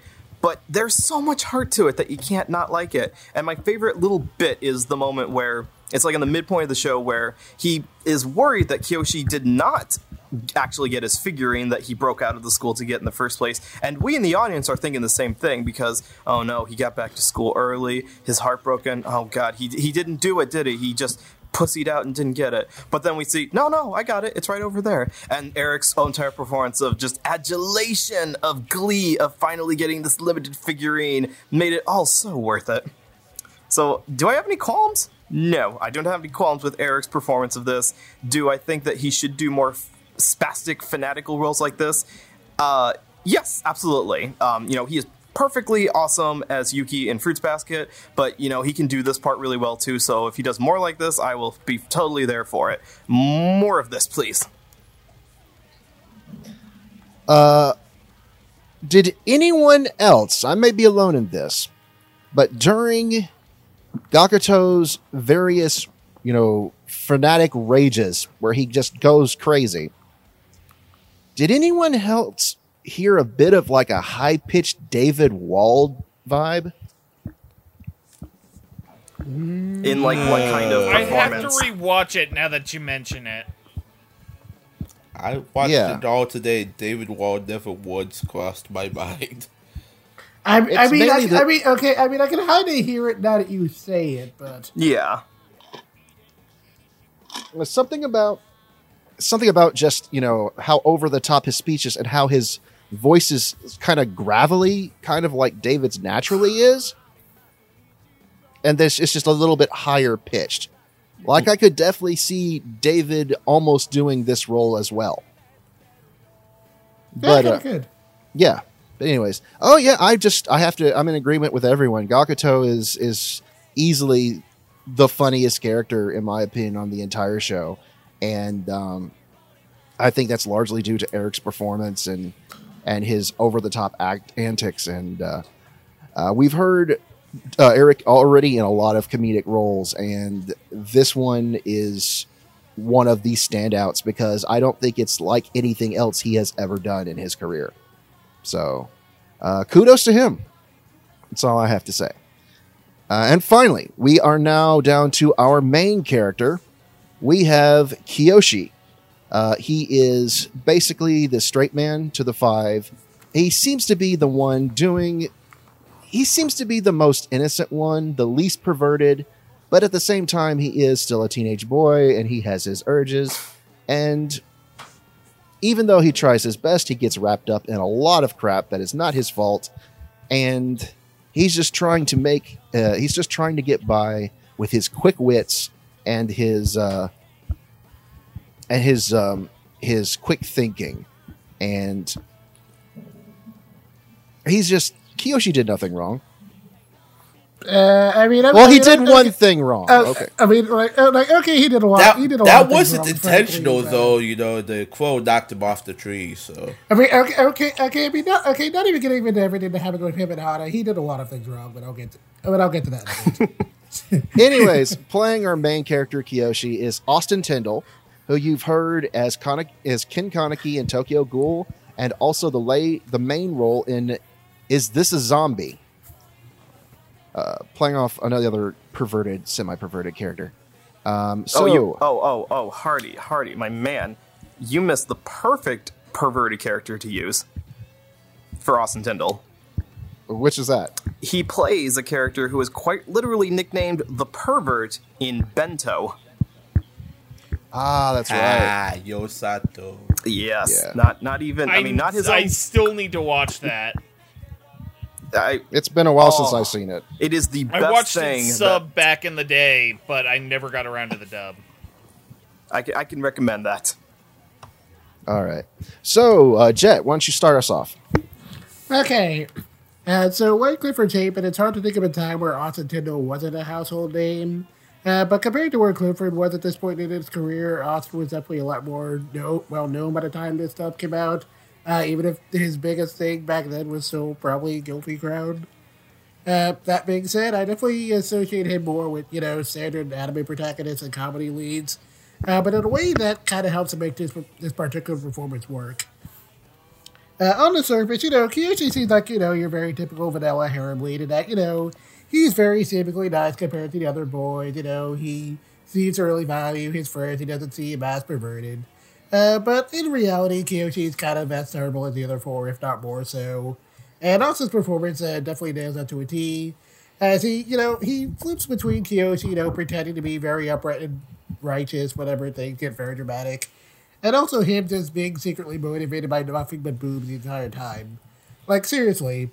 As much as, you know, the as much as the relationship between him and Chiyo might seem very pure, keep in mind that it's only a thing because Kiyoshi's been lying behind his teeth the entire time about being into, into sumo, and he technically still is even now. And about the only reason why Kiyoshi isn't, isn't the actual worst of the five is that more than anything else, Kiyoshi is just really, really dumb, and Austin's performance definitely sells how much Kiyoshi just getting by skin of his teeth in nearly every situation he's in, and it's definitely pretty hilarious to watch. It also has so many great scenes throughout the show that it's kind of hard to pick any one moment he really excelled in. Uh, but the funniest bit with him is definitely the whole Mexican standoff between him and Hana towards the finale. And the way he over dramatized Tillinger for his case was definitely one of, one of the biggest highlights of the whole dub.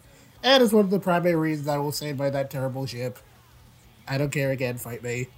uh, uh, but again, well, that and a lot of the weirder stuff that goes between him and the back half of the manga. But again, uh, Austin was definitely a lot of fun here, and even though he wasn't quite the center of the cast, he, he definitely was an impression. And again, like, and again, despite what the show might want you to think, Kiyoshi is definitely as bad as the other five. I'm done. All right, uh, Roots. Yeah, so Austin Tindle plays uh, Kiyoshi as a very, very lovable scumbag. Um, and I, I absolutely love the fact that the show does not go out of its way to tell you that Kiyoshi is a scumbag. You have to find that out by watching the entire first episode. It's wonderful.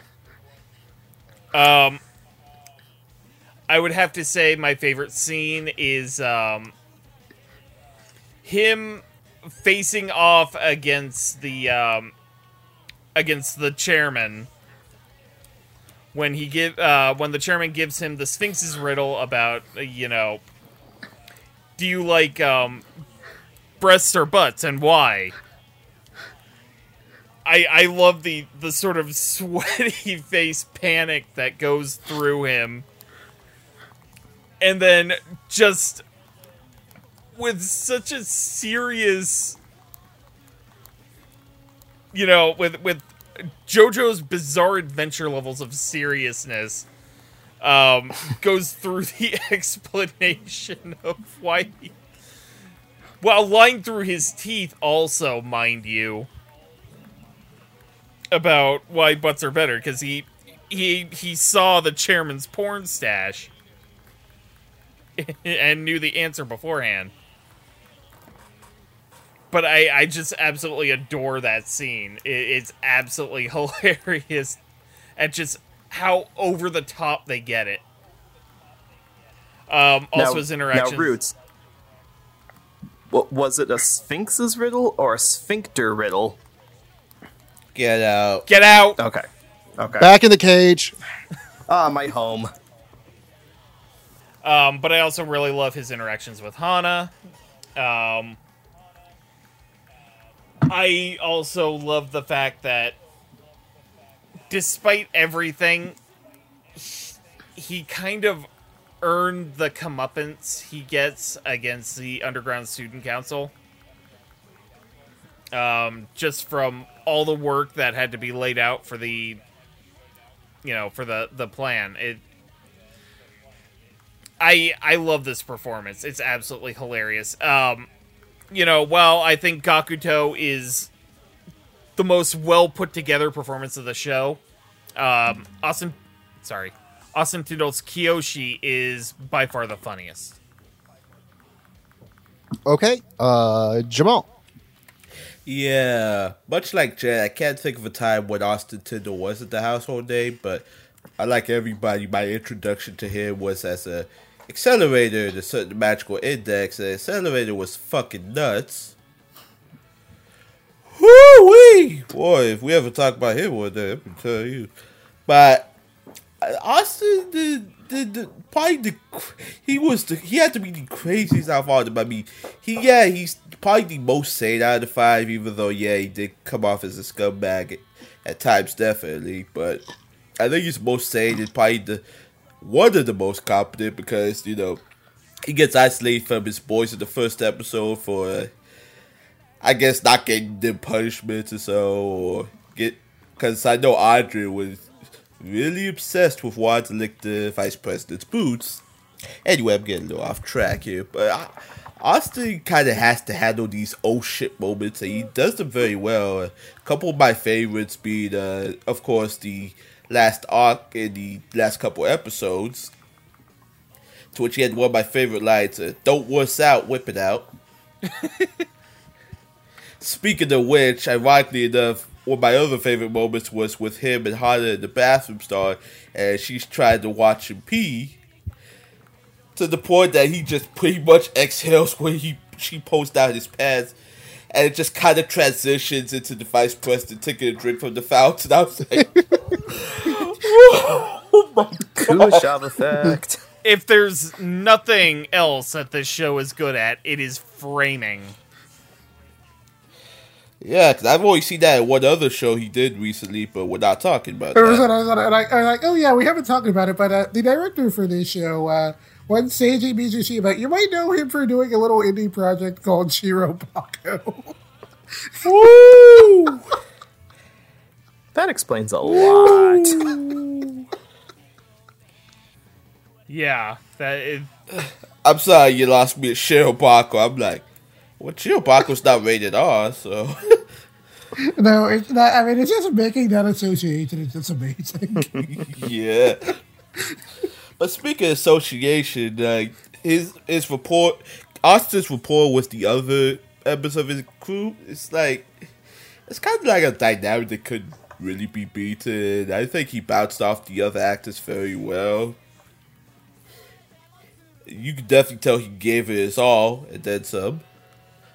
But it kind of prevails in the end, and yeah, I kind of wish they d- did uh, animate the back, the other half of this manga, Jet, because I really want to know, like, where's it gonna go after this? Because after that ends, it's like Yoshi more Kiyoshi. I really identify with Kiyoshi in some ways. like, uh, yeah, like there's there's one scene in particular between him and the president that I really want to see animated. Like I should, like I showed you it in the Discord, but like, it, it's just one of those things you have to see to believe. This entire show is something you have to see to believe, but I'll get to that in final thoughts. For right now, I'm done with my thoughts on Kiyoshi, so. All right. Uh, Noah, you're up. Let's see. Something interesting to say about Austin Tindle that hasn't already been said. Um, well, the thing about uh, this kind of lead character, this sort of like, yeah, yeah, um, vanilla lead, unoffensive male It's character. more gold. It's more golden than vanilla. So Uh, yes, it is. But um, you know, we're trying to keep this Christian here. Um, th- this entire motherfucker, have you seen this show? no, I was just, I was just waiting for that reaction. Actually, thank you, thank you for giving me the reaction I was looking for. oh boy. Um, Austin's uh, uh, arc throughout this whole thing is, or Kiyoshi's arc throughout this whole thing. Austin wasn't the actual character. There's a difference between actor and character, people. Kiyoshi's arc throughout this whole thing uh, really seems to be just trying to l- make the most of the bad situation where, you know, you've been thrown in prison, sure, but I got a crush on a girl. I gotta go on a date with her.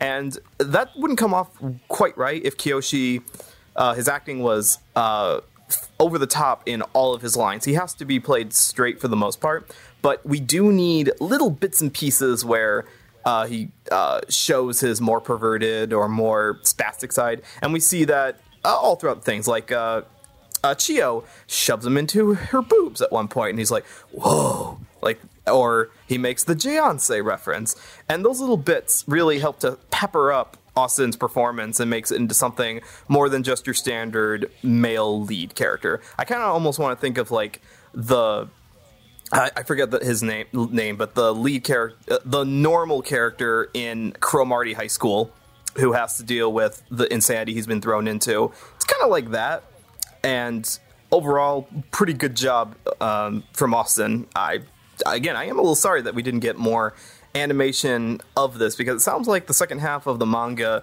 gives us uh, even more comeuppance for the underground student council. So, no, no. Again, maybe in 2030 we'll finally get that. Yes, Oh, like, yeah, like that yeah, arc like, is okay, yeah, like, it's gonna interesting. Like, like that arc is interesting. Like, like as fun as this stuff is, like the the following arc kind of blows all of this out of the water, if you can believe it. Yeah, and it I, did it feel like to you guys like in that very last episode that even if that was what happened in the manga that they were they were cutting it off with the intention of having a second season.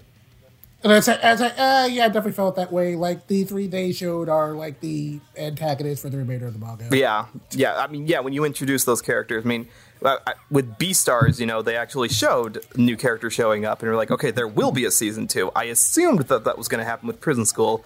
We just never got it. Well, that's because the director. The director doesn't do much anymore. Every, I think he's like Sayo Yamamoto, where he just shows so- up that's- every that's- couple uh, of years to make a show and then disappears. And I said, I for said, I said, I said, oh, oh, no, oh no, Seiji Mizushima does plenty of stuff. If anything, he does too much stuff. That's a problem. I know. It just there's a lot of these. I, I, I honestly, okay, I'll be honest. I didn't think the lack of a sequel was due to like the lack of there being good material to animate. I honestly thought that maybe it just didn't pull the numbers it needed. Like you saw stuff like High School of the Dead is another example where there's clearly more content there, but they just never animated more of it. And I don't. I never. well, figured High out if it School was- of the Dead also ran into the I'm- problem where the mangaka kind of I unfortunately passed away. yeah, but not not till years after the anime. Mm, fair. Well, I mean, he also the the world was kind of. Uh, I think some catastrophe had happened. It may have been the tsunami, and um, he uh, he decided. I think the the reason was that he uh, he decided the world didn't really need something as dark and, and despair as as High School of the Dead at that time. Really? So Yeah. that's that's from what I've heard. okay. And so he put it- it is off, and yeah, then later he he sadly passed away. it's plausible. That- yeah, uh, right. Yeah, I think the anime did do pretty all right. I mean, it had the Death Note director on it, so I mean, It did. and it was good enough to at least get an OVA, which was not bundled with the manga. So, yeah, you may have, there may be some credence to that theory, Hardy. Speaking of Hardy, um, thoughts Yes. on Kiyoshi? Uh, again, I've been brief this entire time, and I think you guys all nailed it on the head that uh, this was one of Austin's uh, titular roles before he became a household name, and I think he. Yeah, we were all thinking it. So yeah, Whatever But, are you uh, talking about? but uh, but yeah, he does a really good job. Makes Kiyoshi sound believable, and even though Kiyoshi's kind of a dick and kind of a scumbag in real life, I think he's he's probably the most relatable of all of us. Because yeah. let's be honest, when are we not a little bit pervy sometimes? Let's Or look at your friends and be like, "What the fuck is wrong with you?" Mm-hmm. Yep. So, uh, inmates, are we ready to move on to final thoughts? Let's Uh, do it. Sir, yes, sir. Bring it All on. right, bring it on, Jet. Okay, just a second. Let me pull my notes back up. Okay, so uh, as I said before, Prison School is a really, really stupid show that is also somehow a really compelling suspense thriller. Uh, and it somehow manages to draw a very delicate balance between the two. And uh, the way it does is in its commitment to how overly dramatic it, it is about literally everything that happens in it, no matter how silly it is. And uh, sadly, that's something I don't think quite totally translated into the dub. And I felt like the adapted script tried maybe a little too hard to add humor into a joke that already kind of worked pretty well on its own. And at least for me, kind of missed the point a little bit. It's a kind of a shame because I think there are a lot of really strong performers, a lot of really strong and very funny performances here. And I certainly can't say I wasn't entertained by my rewatch, uh, but I'm an even bigger fan of the initial joke. And seeing it kind of get lost in translation makes it hard for me to personally give this a full recommendation. Uh, personally, if I were recommending the show to someone new, I would probably tell them to watch it in Japanese first because it gets the joke across a little better. Um, and it's also so pretty funny on its own. Uh, but if you are interested in watching the show in the show in English, this is definitely decent. This is definitely decent enough. And uh, and again, it is so very funny. I just kind of wish it got the material a little better. And yeah, I'm done. Yeah, fair. Uh, inmate Roots. All right, so prison school kind of has a special place in my heart. Um, were it as the intro of the show kind of implied, um, this was my first episode of Dub Talk. Um, I would literally not be here if not for prison school. So, I owe a lot to this show. Um, I I the show itself is a load of fun. Um all of these knuckleheaded boys um, get into a bunch of trouble. Um, they are absolutely hilarious interacting with each other, and the Underground Student Council. Um, I would honestly recommend watching the simulcast version. Um, even if you watch the the uncut version first, um, just because it actually feels like an entirely different experience with the censorship. Um, as we've been saying throughout the course of the episode, um, the fan service is meant to make you feel uncomfortable. Um, so having that censorship put into place, it actually kind of like it makes it it amplifies the discomfort. Um, but in any case, um, I found the dub hilarious. I performances were, for the most part, really good, uh, with some minor nitpicks. Um, I don't think it deserves the level of ire it got when it first, when the dub was first airing for, you know what. Um, but yeah, I I really love the show, and I actually really do like the dub. All right. Inmate Jamal, your thoughts. So I'll be honest, I'm not really a fan of dark comedies, but when the material works, it actually kind of works. Uh what the Prison School is one of those shows. It's not one of those shows where you like you kind of see someone get into a situation, a sticky situation. You're like, eh, probably get out of this alright. So it's it's not really that big a deal though. This is one of those oh shit kind of situations where you don't know exactly what's gonna happen next. Matter of fact, some of the big big shock big moments I've seen, the big shocking moments, happened in the first three episodes. So that should gauge your response. Uh, if you are someone that is like that does like dark comedies, like something like It's Always Sunny in Philadelphia or Curb Your Enthusiasm kind of thing, or hell, even Seinfeld, I would suggest I would suggest watching this. Uh, not as much though, because I've watched this three times already, and when you get kind of get past like some of the really tough stuff, the comedy kind of mellows everything out very well. It, it, the dub is very enjoyable. I mean, I will agree it doesn't deserve the ire it got. You know. I, I, I again, I understand the context, but you could have picked better wording for that. Again, if you want to know, just type the seventh letter of the alphabet twice. So, but what, but what I feel is strongly what I feel is strong at- was as best with the dubcasting because a lot of these players you see, you really see them go outside the comfort zone this often. That's one thing I like about the Funimation's dubs because whereas in other dubs it's kind of like kind of chill, but it feels like it's missing something. Here, the Funimation dub, they know when to go the distance and know when to hold back, so you know you get probably the most maximum enjoyment out of any comedy dub you've ever seen, and I really respect them for that. Even if we don't always see eye to eye on things, so I'm done. Okay. Inmate Noah, your final thoughts.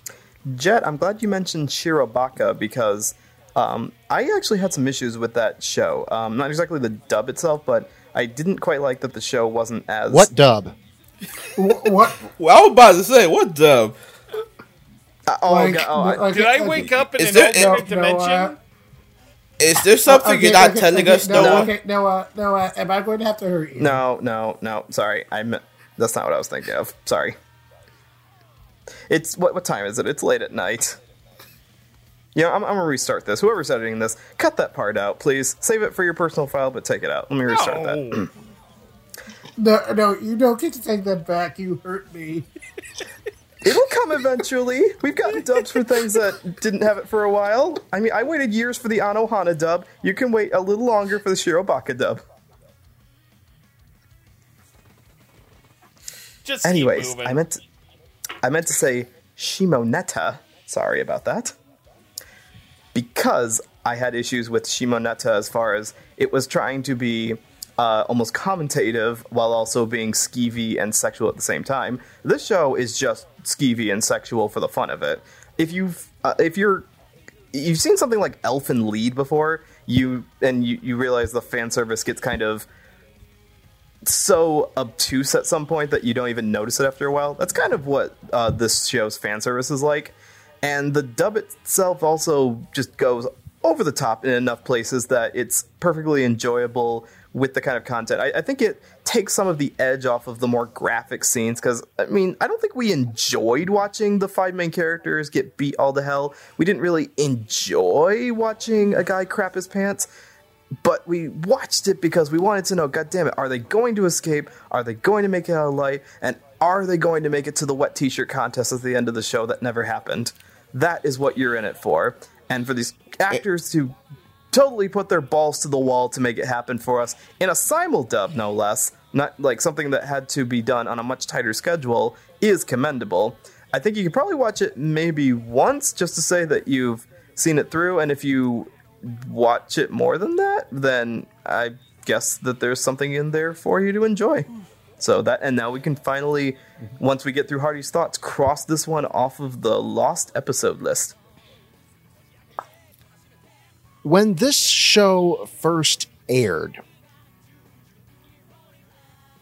we, the three original members, uh, Stephanie, Megan, and myself, were tossing around the idea of whether to cover it or not.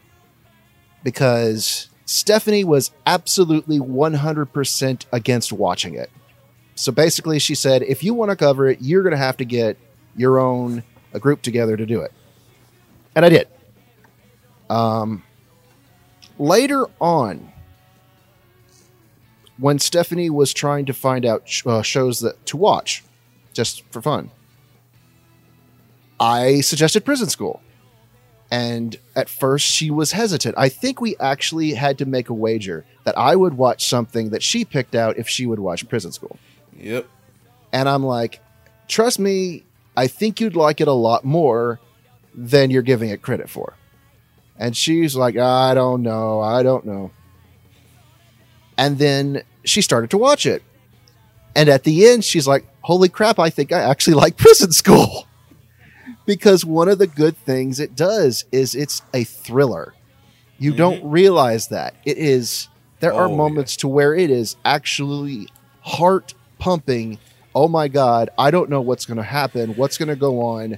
Holy crap, I need to know. Oh no, it's a cliffhanger. We have to wait till next week.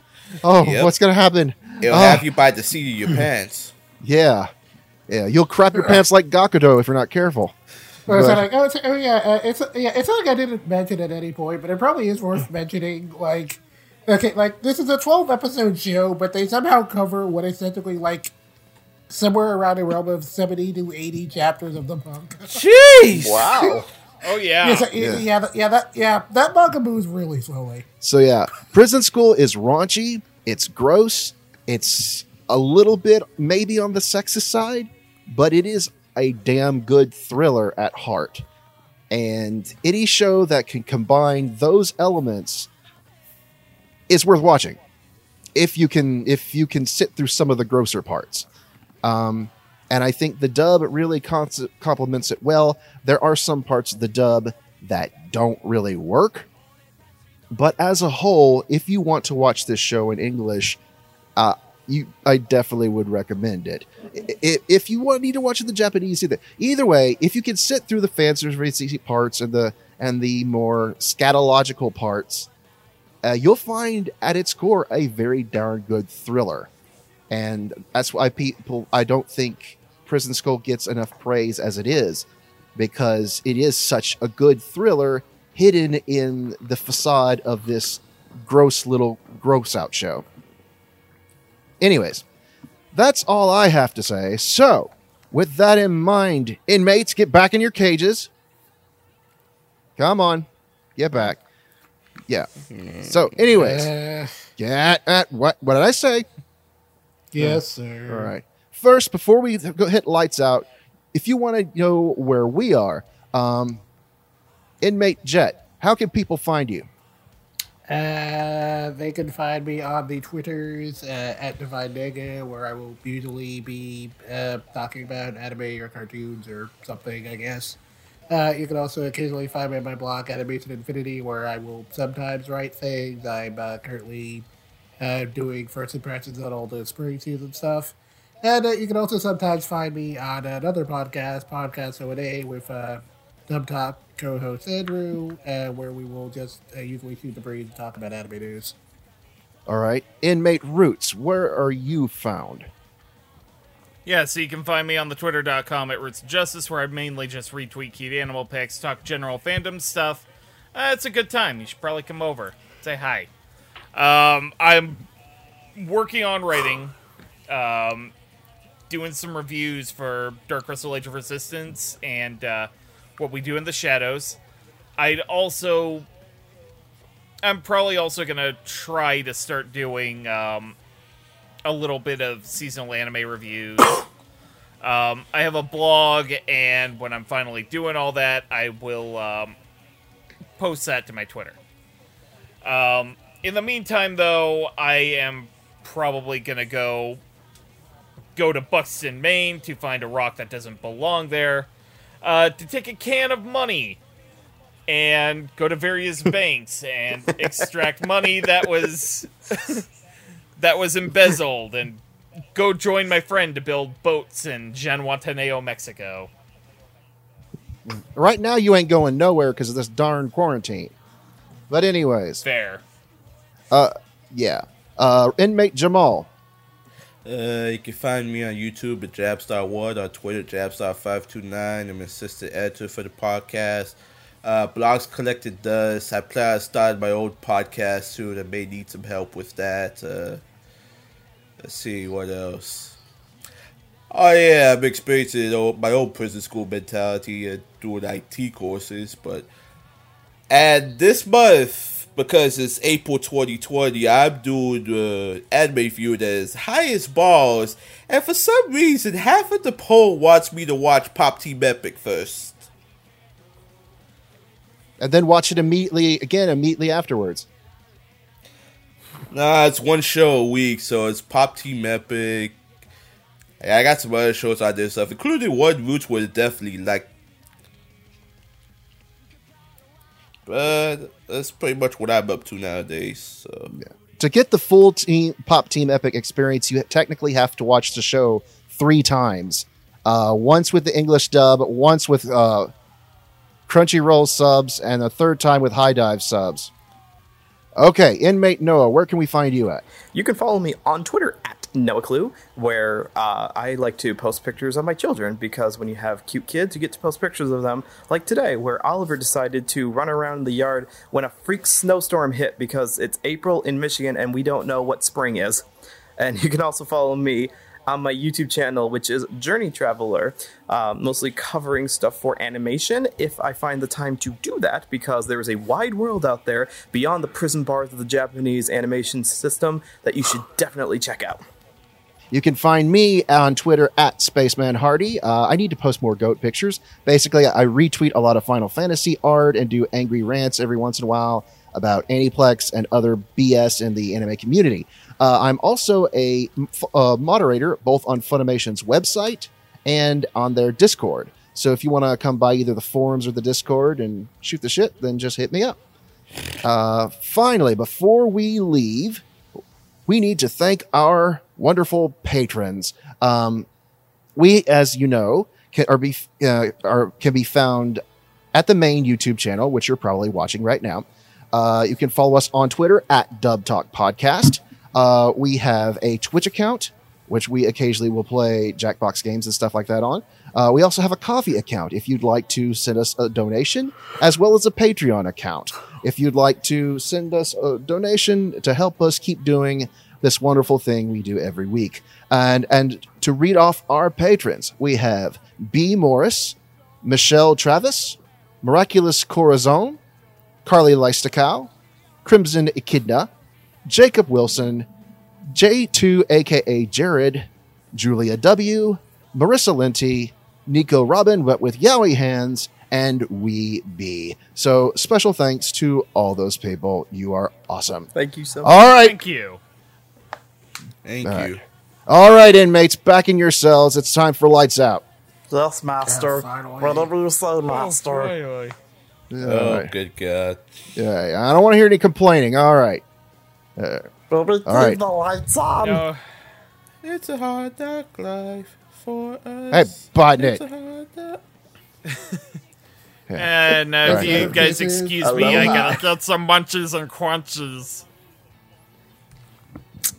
It's a it's a hard knock life for us. Instead of kisses, we get pissed. We get kicked. Yeah. and for And- all of us here at the Dub Talk Penitentiary, that's all, folks. Lights out. Otaku on, my friends. Good night and otaku on that, Ubbas. Keep it painful.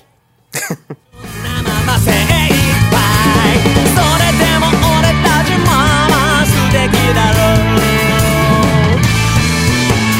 青春は痛いのエンドレス。食われても倒れても大丈夫です。